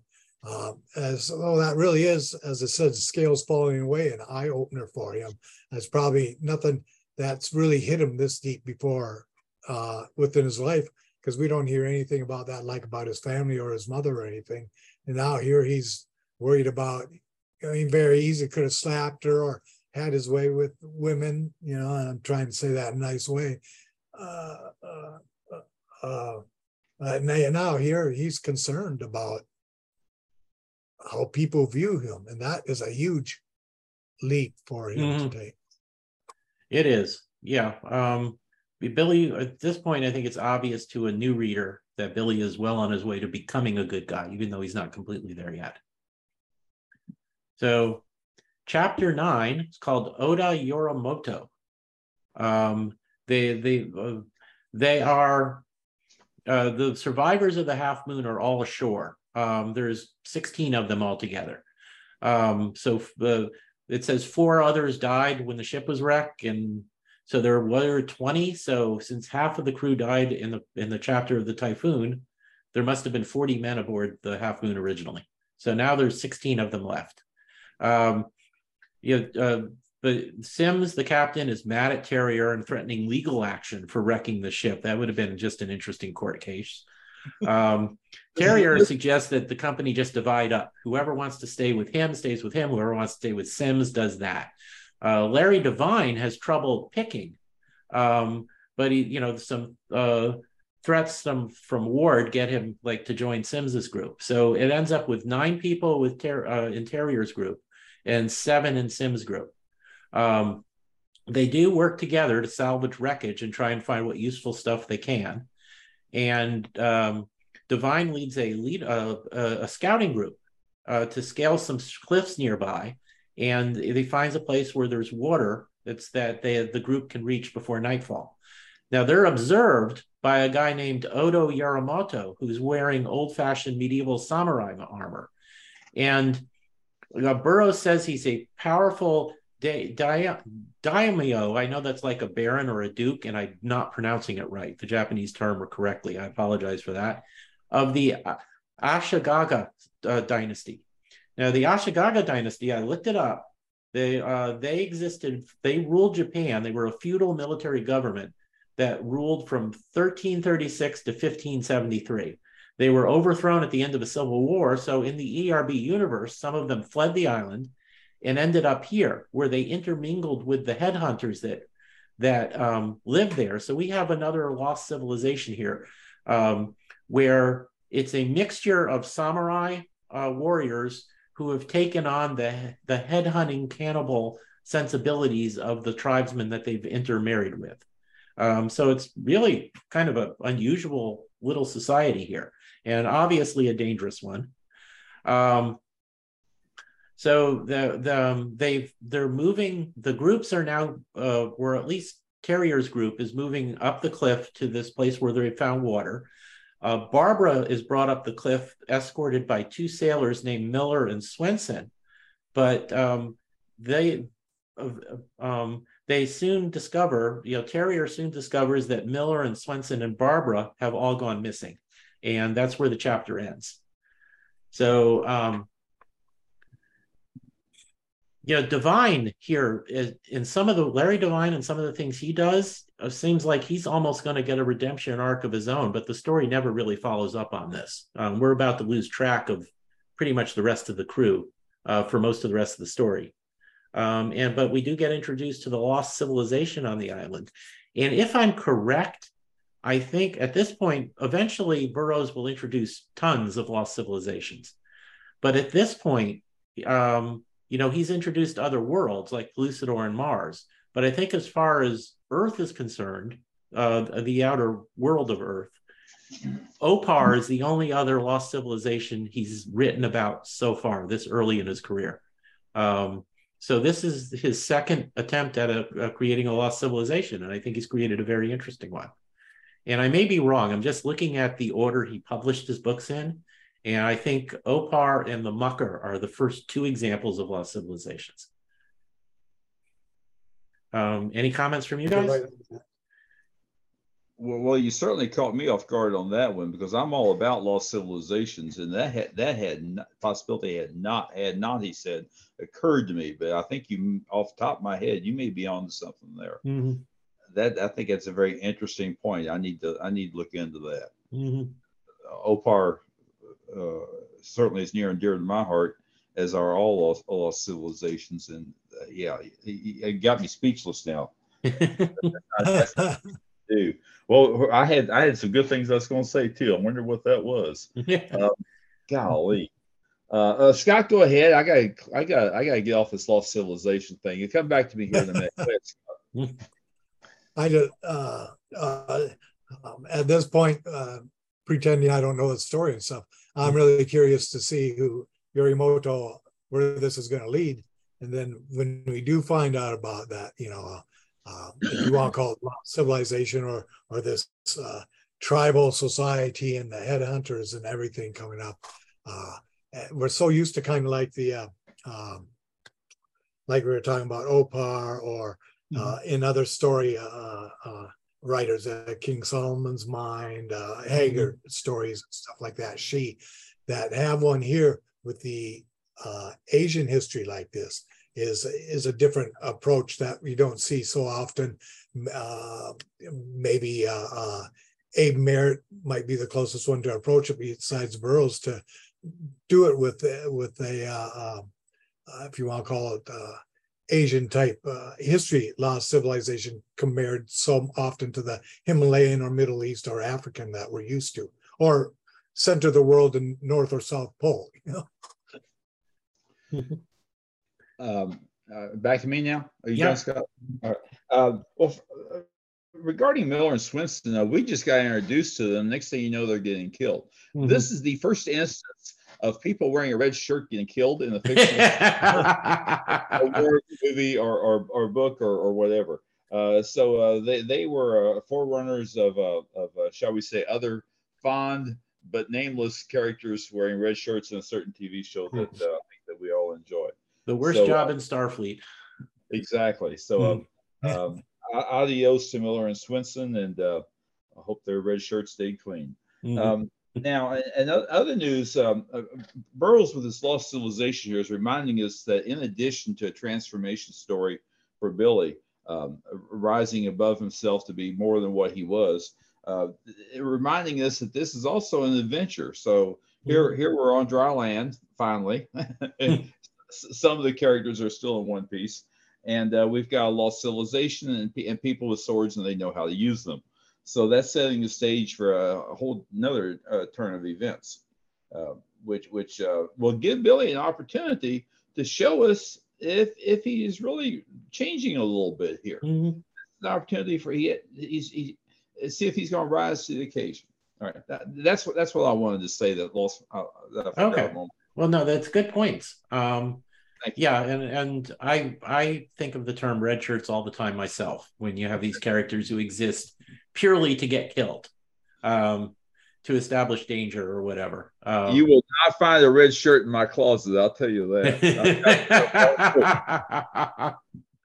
um, but yeah, what do they teach people in Starfleet if you're majoring in security? I mean, it's like you know, it's just why does anybody even pick that route?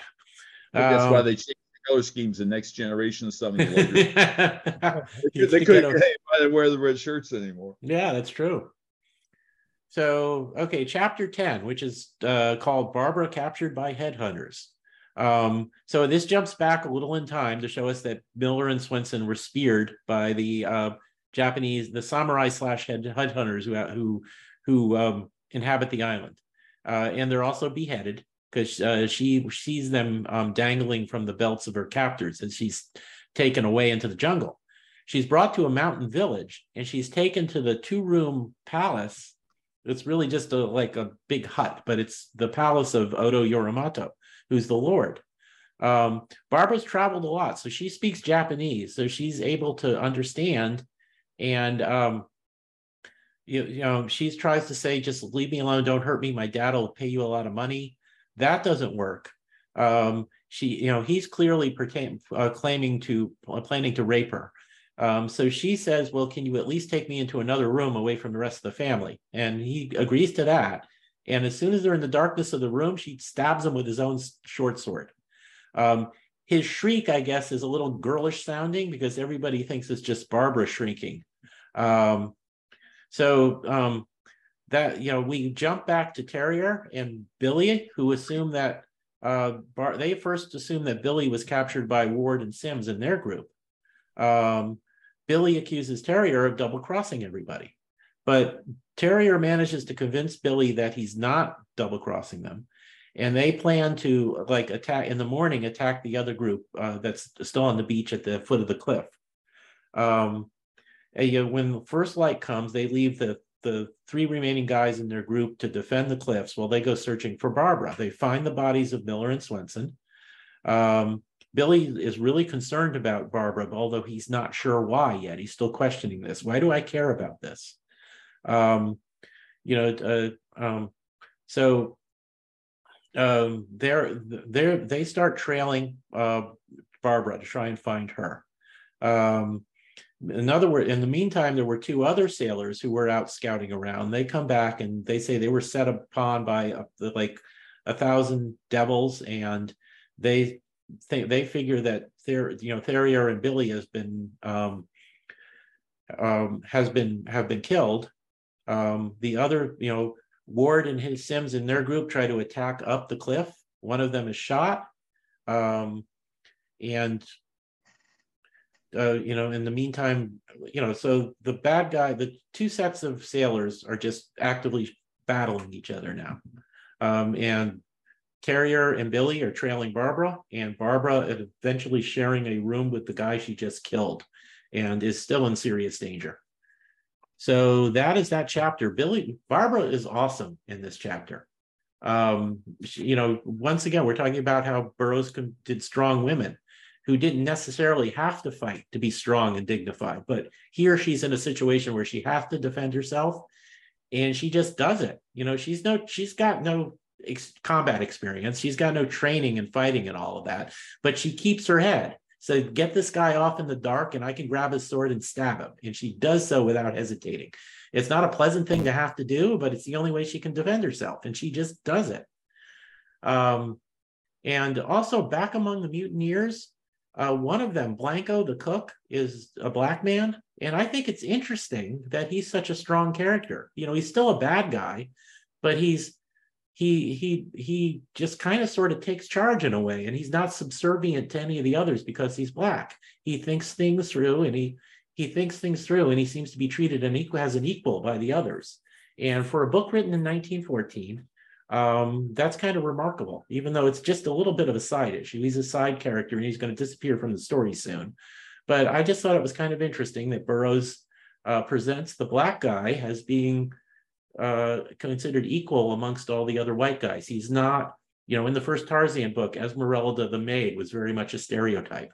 So Burroughs did go there sometimes, as many writers did in that era, but he doesn't this time. Blanco is almost likable in the way he um, kind of takes charge when uh, Theriere and, and uh, Billy are out chasing Barbara, or trying to rescue Barbara, rather. So, and this is really the last significant scene we get with the crew of the Half Moon they, they're eventually going to be arrested off screen. So uh, we actually don't see any of these guys anymore. So comments from you guys on this chapter? Go ahead, Scott. Okay. Uh, this is one of those chapters where it's packed with a lot of action. There's a lot of stuff going on. It's it's mm-hmm. not uh, just like one character where we're following their track through on what's happening uh, for the story. Here he jumps around showing Barbara and and uh, uh, you know the, the, the other ones in the different encounters that are kind of like happening at the same place but in different circumstances and different places on the ocean mm-hmm. so there is a lot like you said some of it drops off we don't see some of them again but there there's a lot of different incidents happening in this story here mm-hmm. in this chapter yeah and I think I think it's a tribute to Burroughs as a storyteller that he keeps it all straight Um, yes. He basically goes from the mutineers to Theriere and Billy to Barbara and back again, and we always know what's going on. So it never gets confusing. Um, thank you, Scott. The um, the point I was going to make, I may be getting ahead of myself here, but I'll go ahead and make the point, is that uh, uh, you can look at uh, Barbara as the motivator for Billy's um, change mm-hmm. in, in, in, thinking and, and approach and, and attitude. Um, but the, the, but to make the effect that to affect that change, it helps to have a role model, someone to to pattern yourself after, and that's the role that uh, Theriere has. Uh, he is the role model for for Billy, um, as far as uh, how does one conduct oneself. Mm-hmm. So that that's just point I wanted to make. Okay, I think I'm done. Okay, I think that's interesting. I hadn't thought about that, but that is very true. And so Theriere's redemption arc is actually helping to drive Billy's redemption arc. So they're not just parallel, they're connected to each other. Right. So, and and, yeah. And I think as you said a moment ago, Theriere, he's going on this path of redemption, but he doesn't get a whole lot of attention or credit for it or no mm. rewards for it. Yeah. It's kind of uh, not mentioned or forgotten about, so to speak. All mm. the emphasis on Billy. Yeah. Who, who, granted did have did have a hard road there, no question about it. And it's come mm. along. But yeah, I think that's very true. Okay. So okay, well, so chapter eleven is the village of Yoka, um, and we go back to Barbara, who's trying to exit the room uh, and get away, but a woman wakes up and she begins breakfast. So Barbara's stuck in this room with the dead guy, and she pushes the corpse against the door to try and bar it. There's a window, but it's too small for her to get through. Um, and when somebody, you know, when a woman tries to get in, she just yells that the master's still sleeping and she's trying to dig away at the window to enlarge it so she can get out. Um, eventually, uh, somebody tries to, to force his way in. And when he does, Barbara decapitates him and then closes the, bo- the, the, the door again. Uh, so Barbara is continuing to be awesome. The women in the house shout an alarm, and the villagers come running to find out what's happening and Barbara's getting ready to kill herself before she can be taken because it's the only way to save herself from from uh, from being raped by these guys. Um, Theriere and Billy, in the meanwhile, uh, uh, are approaching the village and they capture a boy who turns out to be the son of the, the village leader, Yorimoto, um, who nobody knows is they don't know he's dead yet. Um, they they tie up the boy um, and they uh, gag him after they see the window through which you know the, the, uh, they they find the window into which they believe Barbara's being held. So Billy plans to force his way in while Theriere covers him uh, with a pistol from the jungle's edge. Um, and when the villagers all rush towards the building after after Barbara, you know, when they hear the women in that giving uh, the alarm, Billy just heads for the window to rescue her. Um, so, first, this is more great action. It's a wonderful action scene. Barbara continues to act with enormous courage and she keeps her head despite being terrified. And I think by now, both Theriere and Billy have reached the end of their redemption arcs. You know, they've both decided to do the right thing in rescuing Barbara, and they've both developed respect for each other uh, when they originally hated each other's guts. So, um, I, you know, I, um, although Billy has some refining that needs to be done with him, I think at this point you can say that both Theriere and Billy are now heroes rather than villains. Um, comments from you guys? Well, I, I just want to point out that uh, Burroughs, who was uh, obviously, obviously uh, an excellent writer mm. and storyteller, uh, was also a very good businessman with his uh, properties, notably mm. with, with Tarzan and, and uh, put, pushing that through uh, uh, com- newspaper comic strips and movies and, and, other forms of media. But he missed an opportunity here. after we've seen Barbara in action with the sword, I think there was been a market for for swords. Um, uh, the, Bar- the Barbara model of sword is, is something here that I think the Barbara Harding the Barbara yeah. Harding uh, um, uh, decapitation sword. Yeah, so. yeah, yeah. It's a fancy name like that. I think you're on, the right track there. Mm-hmm. Don't lose your head over it, but I think you're on the right, right track there. Uh, the so beheading I, blade. what was that? I beg your pardon. The beheading blade. The mm. beheading blade. That that, yeah. that works. That works. That, that be able to behead your enemies for only nineteen ninety nine. So, exactly. So that, that that's that's something that, that, that could have been pursued there. Mm-hmm. Uh, that's that's all I have to contribute. Okay. please, Scott, please any any comments from you? Uh, in, in, a way, I'm kind of surprised. Uh, uh, Burroughs didn't uh, describe the scene a little more, but maybe he thought enough was enough. The idea that uh, Barbara was going to take her own life, the desperation of where you reach that point, where I'm mm-hmm. going to kill myself and then to take that desperation or the adrenaline that might be running into you to uh, take the head off the other guy who comes through the room because that's not an easy thing to do. Yeah. Um, so uh, in one way, I'm surprised he didn't describe more about it, except maybe the idea of just saying, "Hey, if you're that desperate to take your life and decide you want to say it, you would have that adrenaline running to be able to do what she did." Mm-hmm. Yeah, it's like um, when young mothers lift a car off their baby. It's the adrenaline. Yeah. Yeah. So I could see her being able to decapitate the guy because of that. Um, and yeah. if there's a samurai type sword, they're supposed to be known for uh, yeah uh, incredible strength and sharpness. Too, yeah, and so. Burroughs didn't go into it, but apparently the the descendants of the Japanese who first came there 300 plus years ago uh, taught later generations how to keep these swords in shape. Yeah, that was my that was my impression. Something that yeah. just everything mm-hmm. to me. Yeah. Well, I, I, want I want to say that uh, uh, commenting on the story on the story and how that was described, the the events inside that the hut, I felt was was well described. Of course, I have a pretty vivid imagination. It doesn't take a whole lot to get my imagination fired up. But I certainly was on the edge of my seat reading through that, saying, "How's she going to get out of this?" There's only so much room in that hut and and may not even have room to swing this big sword or operate this big sword if more people come in here. Uh, hopefully, they won't bring their own, own sword. They probably will. So so uh, this is going to get be a crowd situation. At some point, the cleaning ladies will come in here, and and and and I'm going to have, have uh, more company than I need. So, and my point with all that is, I I, I really enjoy, enjoy this sequence. Kept me on the edge of my seat. Yeah, and we get to chapter twelve, the fight in the palace, which of course, every time I read a Burroughs book, I say, "Oh, this is his best action scene ever." I get to, you know, but so seriously, this is his best action scene ever. Uh, Billy gets in through the he enlarges the window and gets into Barbara's side, so she doesn't kill herself. Um, he he just tells her, "Get out the window, go to Theriere." He's waiting in the jungle, and he starts killing the guys who come through the door. But Barbara calls to Theriere through the window, and then returns to help him fight. Uh, she just continues to be awesome you know, he's telling her to leave, but she just continues to like circle behind him and stab anybody she can while he's doing this last stand at the door. Billy's wounded and he takes a spear, which drops him.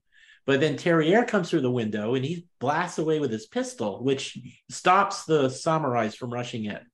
Um, they try to get Billy's body out the window during the lull in the fight because of this. They they can't lift it. Um, they they just stay with but they both stay with him they do not abandon billy both Theriere and barbara everybody's in hero mode right now they're all doing great they stay with him until he rouses and he managed they all manage to get out outside of the uh, they're attacked again. And billy despite having a spear in him puts barbara on his shoulder and he rushes towards the jungle. Theriere covers the retreat with his revolver. But um, as they get to the jungle edge Theriere takes a spear in the leg. So Billy runs back out of cover to get him and bring him to safety. And they use the kid they captured, uh, you know, has a bargaining tool to to um, um, you know to try and get away. And Billy carries Theriere.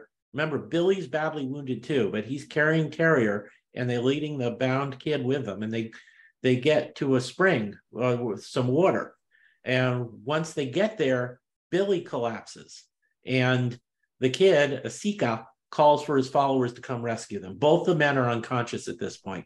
So it's just Barbara and the little kid, and the kid's yelling, Hey guys, the men are down, come get me. Um, so really all I have about to say this is that this is a magnificent action scene. Um, I, the the all three of the heroes in it are awesome. They look out for each other, they fight for each other, they watch each other's back, they risk their lives to save each other. Um, and it's just an exciting well paced, fast moving fight scene. Well, well, well said. I really can't say say it any better than that. I would say Barbara's has has has tasted the tasted battle, has mm-hmm.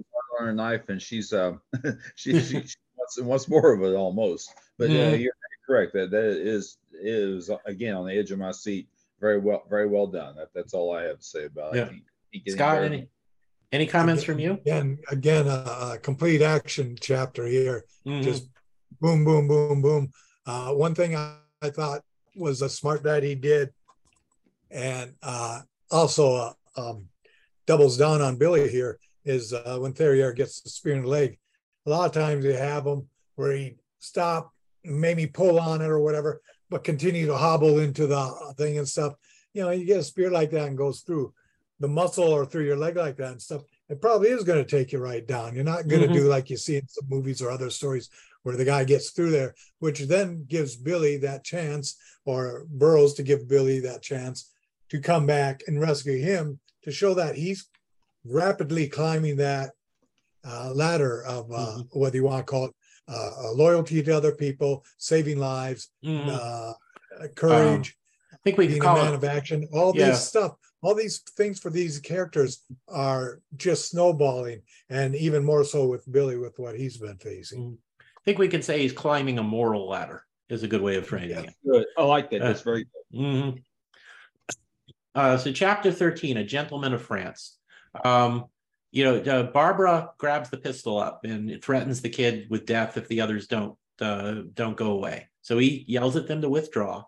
He then she then just bandages. Um, she does the old tearing strips from her skirt ship, which a trick that we've seen in movies a million times, but it's a perfectly legitimate thing trope um, to bandage them. Billy revives enough to um, to she see what's going on and um, you know tells her don't worry about me go to Theriere." um, but he's still you know he says ain't that boob croaked yet? So he still expresses himself roughly sometimes and barbara's just completely puzzled by him. But from her point of view billy's just all sorts all sorts of like contradictions. He's a thug. He built he beat billy mallory she thinks to death. But now he's acting with courage um, and then he risked his life for Theriere, but then he expresses himself in a way that seems like he doesn't really care. Um, but they they do what they can for Theriere, but he's obviously dying. Um, Billy just he doesn't, you know, he's wrestling with like friendship and loss, new emotions for him. Um, Theriere, um, and before he dies, he asks Billy's forgiveness. Um, you know, Billy says oh, it's you, you know it's not your fault. I've been a coward. You know, I'm learning like the right kind of nerve is the way he phrases it. Um, you know, and uh, Theriere dies. Um, and while they're distracted with this, the kid gets away. Um, you know, night is coming, so Billy manages to carry Theriere away a short distance and dig a grave with a sword and bury him. And then he and Barbara the flee into the wilderness and they find a defensible place and Barbara sleeps. Um, she's still worried about being alone with Billy though. Um, and because of the way Billy has acted in the past, it's still, I think it's still understandable that she's a little worried about what he might do now that they're al- alone. But he doesn't do anything to her. Um, they catch some fish to eat. He rests and starts to heal up from his wound um, while she guards him with the pistol. Um, and um, but you know, and she's still wondering is she safer with him or worse off with him or what? And the chapter ends when they see a man approaching, and uh, she we you know she wakens Billy up. So I think Car- Theriere's death scene has a lot of real emotion to it. It's it's you know melodramatic, but it hits all the right sincere emotional notes. We really regret seeing him die, and we realize that he is has sincerely redeemed himself before he died, though. So he goes out um, he goes out on a high note. Um, any comments from you guys? Well, regarding this um, statement by Billy here, uh, in between all the excitement and um, shooting and, and, carrying on, ain't that boob croaked yet? Mm-hmm. I, I, would actually get, uh, cut Billy some slack here. He's mm-hmm. not. He's he's fought hard today, and he's wounded, and yeah. and uh, he's passed out a little bit there. So he's not quite. Uh, uh, himself, whatever that is. He's not quite himself. So he he said that without thinking, without thinking it through. It was a, it was an old, I would say, old phrasing. He just pulled it out of his memory, and Dustin often used it here. Of course, uh, she um, was bothered by that a great deal, was taken aback by that, uh, being puzzled by the guy. And, and unfortunately, the sad thing here is that that kind of um, overshadows the transformation he's making to get to this mm-hmm. point. Now, here at some point, and I could be jumping ahead of you, forgive me if I am. At some point here, she says to him, Won't you try to be a gentleman for my sake? That comes up a little bit later in this dialogue here. And I, I have to think that question is motivated by her memory, which she's still chewing on. Mm-hmm. Uh, she, she, won't let it go, even, even if she just think about it, she won't let it go. Ain't it's going to ruin her day. Already mm-hmm. has. Ain't that boo croaked yet? She's think she's chewing on that memory. Then she poses this question to him: Won't you try to be a gentleman? Okay, that's all I have. Okay, Scott, any comments for you? I go with uh, the points both of you made. Mm-hmm. Uh, the only thing I'd really add at this point, with everything's there, is uh, instead of a gentleman of France, uh, I think a good chapter title for this would have been the confessional, because they're getting getting these emotions, these confessions coming from both sides, not just one. That's good. It's very good. good. I like that. So okay, uh, chapter fourteen: the mucker sees a new light. Um, it you know they see what Barbara saw in the distance was like a group of headhunters um, coming towards them, so they make a run for it. Um, Billy has this growing awareness of of how just how gorgeous Barbara Harding is, um, and he notices she notices him looking at her sometimes. He doesn't have any ill intentions to her, but she's afraid because she doesn't know for sure. And once again, because of Billy's past, this is going to be confusing for her. She's not going to know where he's at, and it's understandable that she doesn't know if she's safe with him yet. She'll know if she is soon, but uh, she doesn't know yet. They find they cross a, find a place where they can cross a river and get onto like a little rocky island that's separate from the main island, which is very defensible and it's away from where the headhunters usually congregate. Um, Billy does try to kiss Barbara. She pushes him away. Um, but, uh, you know, uh, um, and just says, oh, just when I was learning to trust you so. But um, he, you know, he assures her that he can't, you know, he's not going to hurt her. He's not ever going to hurt her. She is reassured. Um, and he starts she starts teaching him proper english and how to behave in polite society and all that. And they're three weeks in this area. They've gotten away from the headhunters who don't know where they are. So they're in a safe spot. They've got food and water. Um, and uh, she starts to teach him this is the um, uh, the the the Pygmalion section of it. This is Professor Higgins teaching Eliza how to talk. Um, so uh, um, and he's learning rapidly. Um, but uh, toward, at the end of the chapter, he leaves the island to get to go hunting to get some meat, but he's attacked by a, a, a solitary headhunter with a spear. Um, but he's warned by Barbara's warning cry, and he kills the guy with his bare hands. And that is the end of this chapter. Um, so, and you know, I think this is where Barbara learns that Billy has changed as well. That um, you know he admits he loves her. Um, I don't know if she loves him back yet, especially since there's they both think he killed Billy Mallory earlier, and that's going to be hanging over their heads. But also is he, you know, he wants to learn how to be a decent human being. So he wants to learn how to speak well and how to act well. And this is that he's willing to do this is evidence of his change of character. It's it, he's definitely run his redemption arc at this point, I believe. Comments from you guys? I would say it's an art farm as to when to go in there and, and go for that kiss. And, mm-hmm. and, and this is something since Billy's been through a transition. It's a, it's it's a art or a technique that he's that's new to him. I, my guess is, considering his prior life, probably when he went in for a kiss, he just went and went for a kiss without mm-hmm. pausing to consider the other person's feelings about the situation. Mm-hmm. Um, uh, but but now that he is um, attempting to be a gentleman and and he um, um, now he's attempting to be a gentleman. Uh, he doesn't pause to gauge her reaction, doesn't pause to take her heartbeat, doesn't pause to see how she's breathing, doesn't pause if she's receptive to this. And and then her old fears again, she won't let go of this is that bum dead dead yet. She won't let go of the past. Uh, so um, uh, he he has to back. She fusses a little bit, and he has to back off. Thankfully, it did not. It was an awkward moment, perhaps, but did not overshadow things later on. That's all I have. Yeah. Uh, get a kiss out of Angela. I had to propose to her and give her a ring. So that's the moment.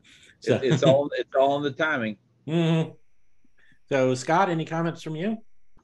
Yeah, I understand. You know, when he'd use the uh, uh, grammatically incorrect or structured uh, speech for Billy here gives him a chance to do the Pygmalion thing here and then bonding and him him advancing too. But uh, I did also find him writing with that uh, you know street uh, uh, pronunciation or or accent. Um, sometimes I did find that distracting throughout the story reading it mm-hmm. uh, I'd find a little more jarring. And it used to be much more commonplace than it is now. So, uh, not so much a criticism of a book, but one of the things I noted when I was reading uh, when he'd have them talk in that type of uh, stunted English. Uh, it, uh, I, I, I don't know if you guys ever found that distracting or not. Mm-hmm. Um, I know what you mean, but I, I kind of enjoy dialect like that, just on a personal, I understand the reason yeah. for it. Mm-hmm. Yeah. So, um, okay. Any more comments from, um, or we move on to the next chapter? Chapter um, 15, or I'm sorry, Jess, did you have anything to say? I was simply going to say proceed as far as I'm concerned. Okay. Uh, chapter 15, the rescue. Um, you know, Billy Billy kills the headhunter. Barbara sees this and is looking at kind of him in horror. Um, not because she didn't recognize it was self-defense and she's you know killed people kind of graphically herself at this point but I, I think it's because it reminded her of him killing Mallory with his bare hands, you know, and she asked, How could you have killed him? And this is a strong part of the character arc is that Billy has changed. He really has gone through this reformation. But this this still uh, they the murder they think he committed it's still hanging over their heads there's still consequences for his past um past answer um you know, he, Billy says that he'd give his life to bring Mallory back. Um, uh, you know, that he he wants to be a decent person now, but you know, he did do what he did, and that's still out there. Um, and he says he loves her, but um, then they hear voices and shots, and they see six of the samurai with prisoners, which is like Captain Norris from the Lotus, the yacht that they that Barbara had originally been kidnapped from, and a, and a mate as well. So Billy goes to their rescue. Um, Barbara follows behind, which is cool, and actually stabs a guy to death to save uh, Billy. Um, you know, um, he's uh, Billy's knocked out for a moment, and Barbara is saying, you know, oh, thinks he might be dead, is hugging him and say, okay, forgive me for laughing when you said I loved you. Forgive me, I love you too. Um, Billy opens his eyes and they kiss, um, which they really bad timing here because the captain and the mate are still fighting other samurai.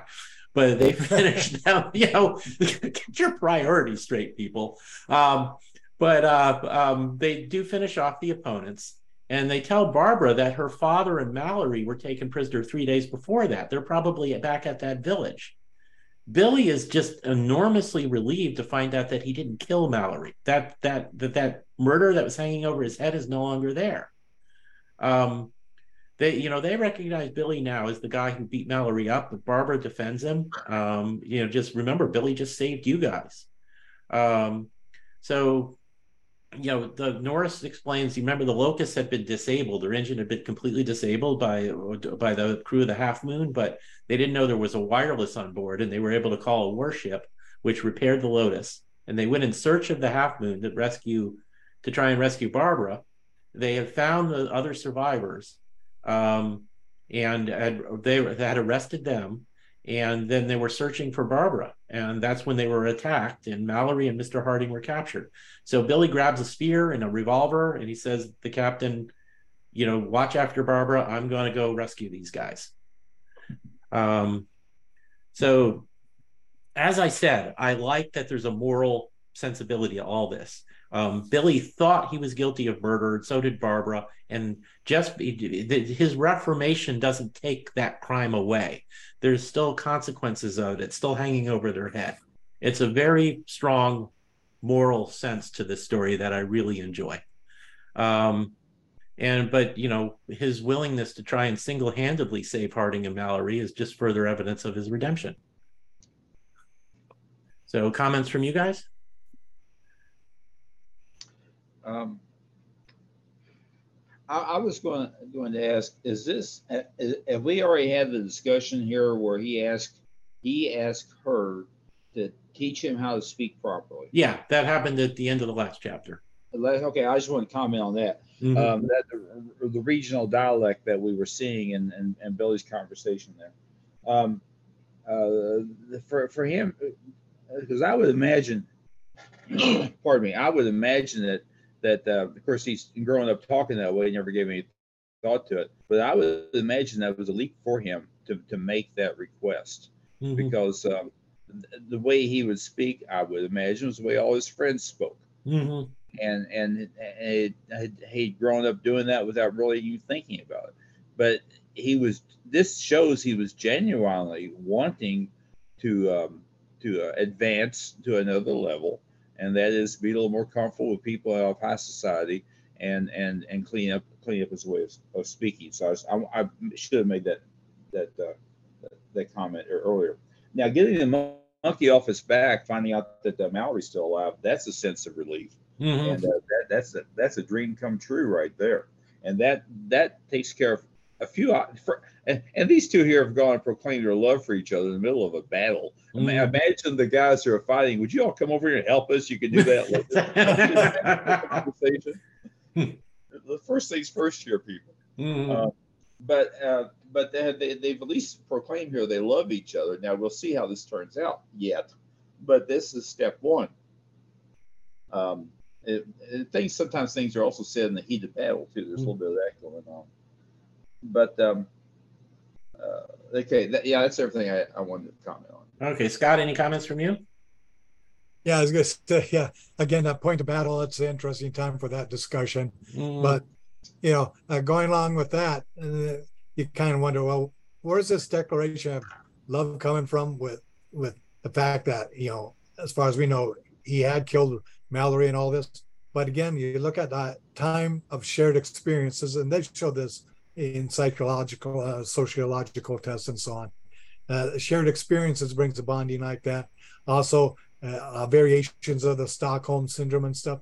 So there is precedent for people from from the two sides coming together and finding a bond because nobody else in their life has shared that life and death bond that they've just spent uh, uh, hmm. a minimum of three weeks just being bonding and learning to talk and, and growing that way and the time before that and the time after. So that uh, uh, uh, that can explain that part away uh, no problem. And now the fact that uh, he gets a new life due to the fact that though he did commit a crime that i thought was murder to find out that that burden's taken off of him that didn't really happen uh, now opens up the whole doors of what we're going to see coming up here as as the book starts ending. Yeah, I think when you're reading it, you can actually literally feel the weight lifting off of Billy's shoulders when he finds out he's not guilty yeah. of murder. Yeah, yeah. I, de- I definitely could. I, mm-hmm. I, definitely I definitely felt felt something there. Mm-hmm. Um, Stockholm syndrome is a very interesting point you bring up there. You know, this, Stockholm sy- syndrome had not been identified during Burroughs' days, but certainly it, it is a known phenomenon where where people start getting um getting affectionate with their captors. They've been mm-hmm. around them around them so much or something. Got rubs yeah, off. But um, they, develop some kind of affinity for them. Go ahead. Yeah, but um, in Stockholm syndrome, I think it's a legitimate parallel to bring up, but it's um, not exact because those those are unhealthy emotions that come up from a stressful situation, whereas Barbara and oh. Billy turn out to really sincerely love each other. Well, and so, you're correct about being unhealthy emotions. Uh, no, no question about that. Uh, in regards to Barbara and Billy, uh, the thing, you know, when I first read that, this proclamation of love for each other here in the heat of battle, I'm wondering, gee, what's what's she going to be saying tomorrow morning when the sun comes up and she mm-hmm. looks at it and goes, I wish I hadn't said that. I mean, is she is she going to look at him and Yeah. say, "That was, Well- I was it was an emotional moment." Yeah. Well, Jane Well, Jane had yeah. second thoughts. Jane had second thoughts about Tarzan at the end of the first novel, which is how she Oh, ended yeah. up engaged to the wrong guy.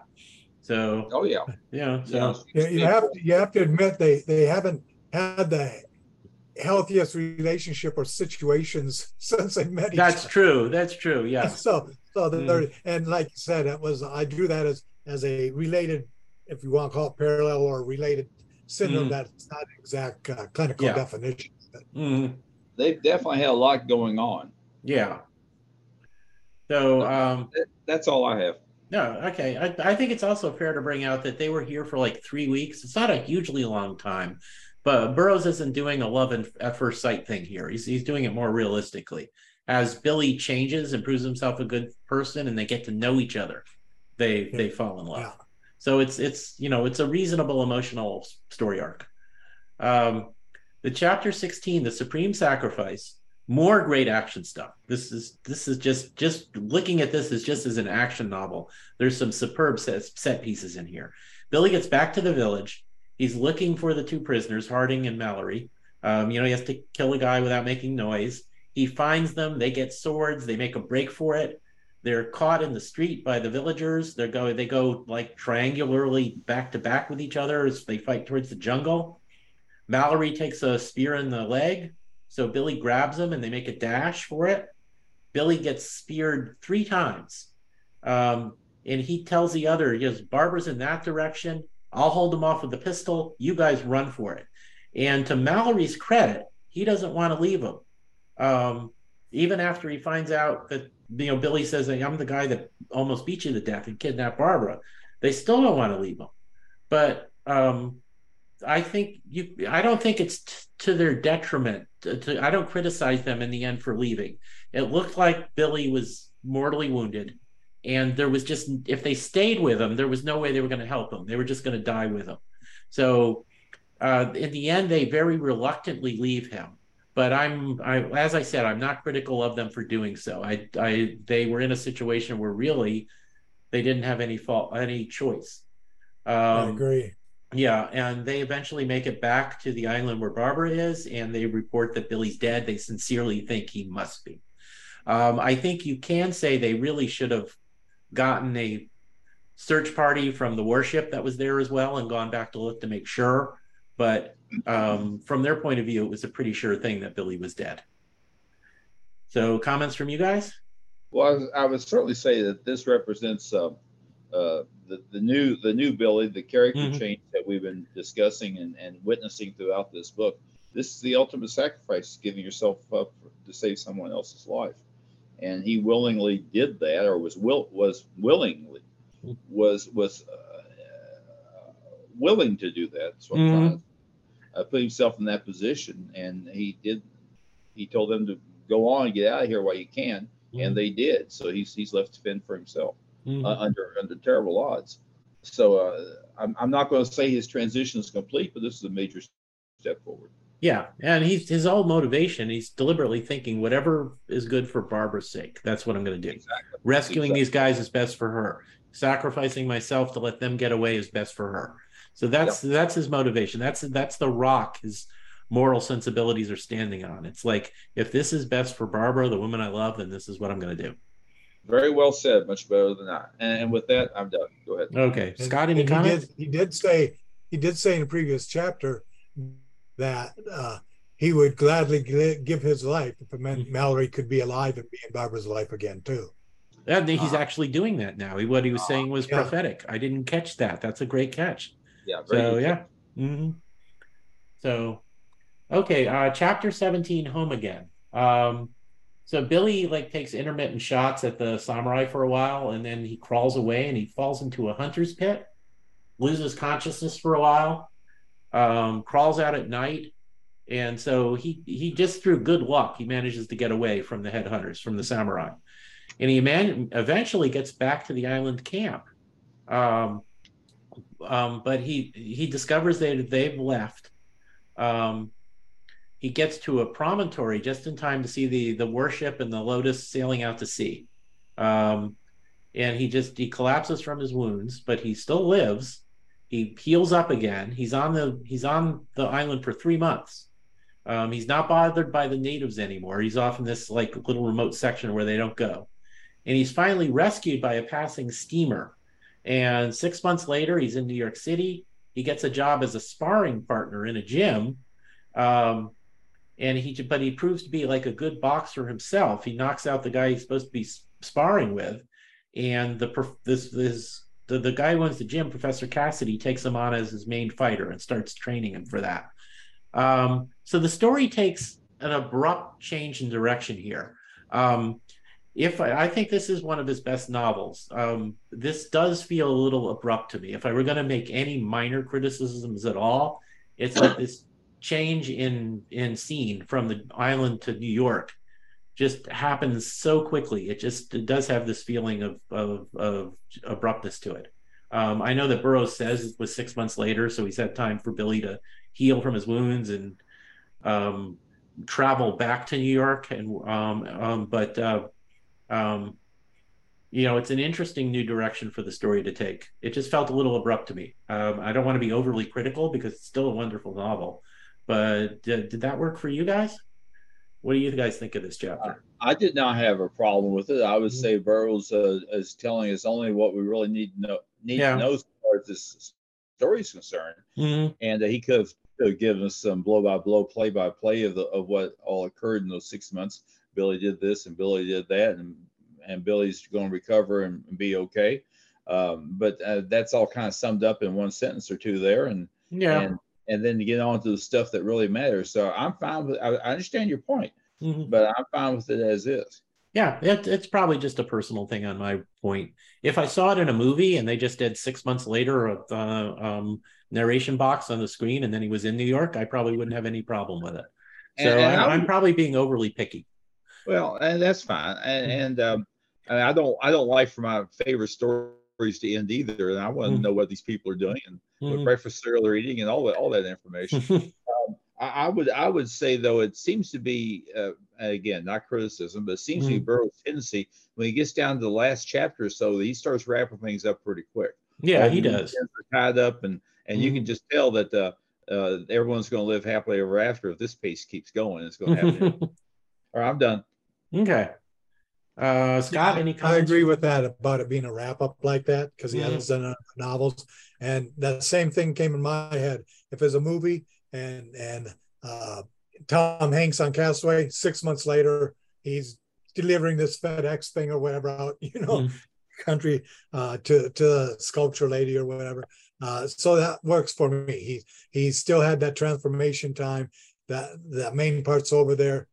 Uh, I also find interesting that natives leave him alone because he's on the uh, uh, supernatural or the bewitched section of the island, which is like John Carter going in a cave and Native Americans leaving him alone and mm-hmm. and uh, so on. So he, he's used that as a trope before, but but it works on here and uh, uh, makes it reasonable and passable for the amount of time. I mean, he's there for three months plus.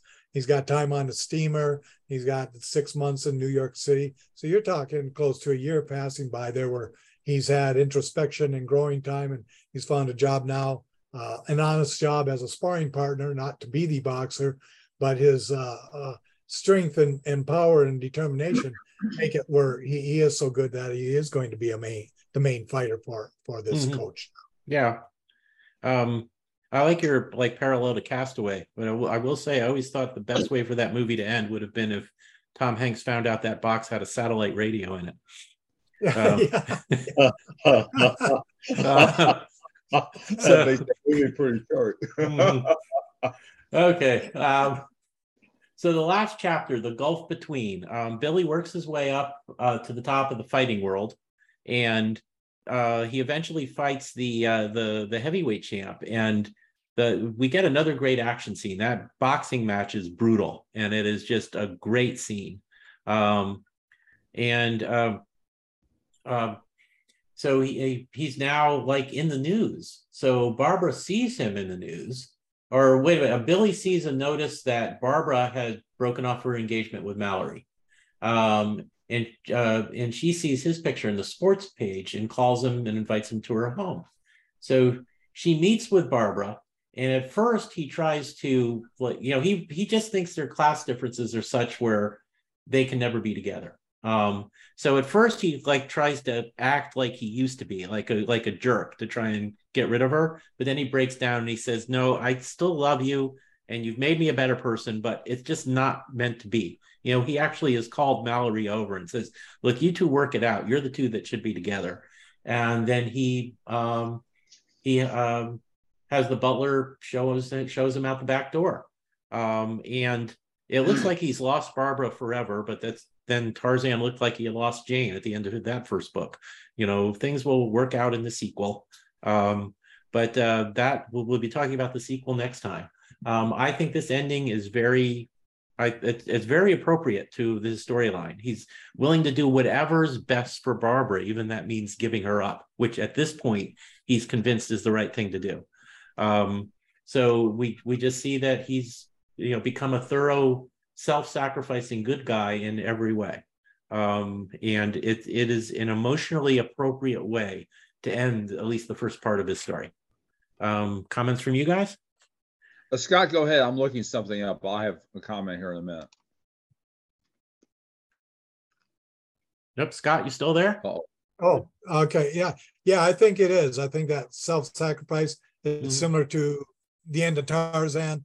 Mm-hmm. Tarzan, uh, you know, ignores the uh, telegram saying proving who he really is. Mm-hmm. That he's giving that up because he doesn't feel he has a place in Jane's life, and here for uh, Billy to do that with Barbara, uh, I think that's really appropriate. And I always um, it interests me when they come in to talking about the uh, um, his career here in the uh, Great White Hope. I when I lived in Reno at one time, I lived very close. I have a historical marker when the uh, Jack Johnson, the Great White Hope fight was held in Reno. They still have a plaque on the uh, street corner what was held. It's basically an industrial junkyard area now, but I used to uh, just live a few blocks from there. So whenever I see something referring to that period of history in boxing and stuff, it always perks my eyes or ears up a little bit too. So uh, just uh, just a personal uh, addition of interest there. so Okay. And Jess, you were looking something up? Uh, I'm looking something up. I still haven't confirmed this, so let's go ahead and go with what I got. Okay. Um, Billy's, um, uh, I'll say, approach to Barbara here, where he's saying, in effect, that he's not good enough for her and she should go on and, and do her own thing. Um, I believe was we saw that with another Burroughs character, and I, I meant to check this. And I'm thinking it is Bulan from Monster Man, but I'm not seeing where Bulan had that kind of conversation with uh, what was the young lady's name there, Virginia. So uh, my point with all that is, I believe that's that same that same approach has been taken by another Burroughs hero, but I cannot say who it was if that's the case. Okay. So I hate to I hate to leave that, on, that question open. Well, it definitely parallels Tarzan and Jane at the end of Tarzan and the Apes. Well, um, and maybe that's who I'm thinking of. Yeah, mm-hmm. you're you're right about that one. Yeah. So, I was going to look into this, and I just never did, and that's what happens when I don't do my research ahead of time. Okay, well, that's the end of, of what really is an excellent um, adventure novel and one of Burroughs's best characterizations. I think I've said in past broadcasts that I don't think Burroughs always gets the credit he deserves for how in depth his characters could be, and I think we get like a vivid example of that here. Um, it's just a great novel from start to finish, and an interesting lost civilization um, and um, superb action scenes. So um, it's it's a great book, and we will be talking about its sequel, Return of the Mucker, next time. Which actually, I think you could call the sequel kind of a western. A lot of the action takes place in revolutionary Mexico, right? Um, with you know, like it does in movies like The Professionals with Lee Marvin and so on. Um, yeah. So so um, it's kind of a different, it has a different feel to it, though it's still an excellent novel and um, kind of an interesting direction to take the characters in. So we'll be talking about that next time whenever we're able to schedule our next podcast. Um, and this, I think, has been a great uh, a great discussion. Um, and I hope the people listening enjoy it. Um, I'm going to release this in one part. It'll be kind of a long podcast, but people can always pause and go back to it if they get sick of listening to us. So um, um, and that's going to be it for tonight. So, everybody remember our trivia contest to win a copy of Tarzan in the City of Gold for the new Edgar Rice Burroughs authorized library with just a magnificent Joe Jusko cover. Um, the question is what was the name of Lord Tennington's yacht? And email that answer to uh, Edgar's mailbag at gmail.com. Uh, remember, you have to send it to that Gmail to officially enter to for a chance to win the novel. Um, and that is all for tonight. Once again, my name is Tim DeForest. Please visit my blog at Comics, Old Time Radio, and other cool stuff, uh, to where you can just also find links to my books on Amazon.com. I don't object to anybody buying my books. I always enjoy that. And um, you guys have anything to plug on the way out? Well, I will throw in a mention that recently I've been using my Gryf coffee cup uh, frequently, and I tell you, mm. coffee tastes pretty good coming out of my official Gryf coffee cup. That's one of the several items to be had at our store in town. Whereabouts is that? Is our store located now? It is. I, I will post it uh, in the notes as well. It is cafe press slash erbpodcast.com, um, which I know is a bit of a long one. So I will post that in the notes. But yeah, Gryf coffee cups. The Gryf has been our best seller. Uh, we haven't sold much, but what we have sold is mostly the Gryf, which is kind of interesting. But you can also get Tars Tarkas, you can get Woola, you can get, uh, and on all sorts of different materials coffee cups, t shirts, um, carry bags, um, uh, com, you know, mouse pads, whatever. You can, uh, you can get these images on that.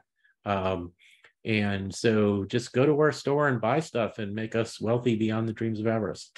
And, and that does remind me the Gryf T-shirt. Uh, mm-hmm. I wore that to my local coffee shop where I that I frequent, and uh, that always uh, draws a remark or two. Cool. So that, that, I think uh, I think that oh. that that's that's a popular item. Remember remember to wear it at the uh, ERB Love Fest.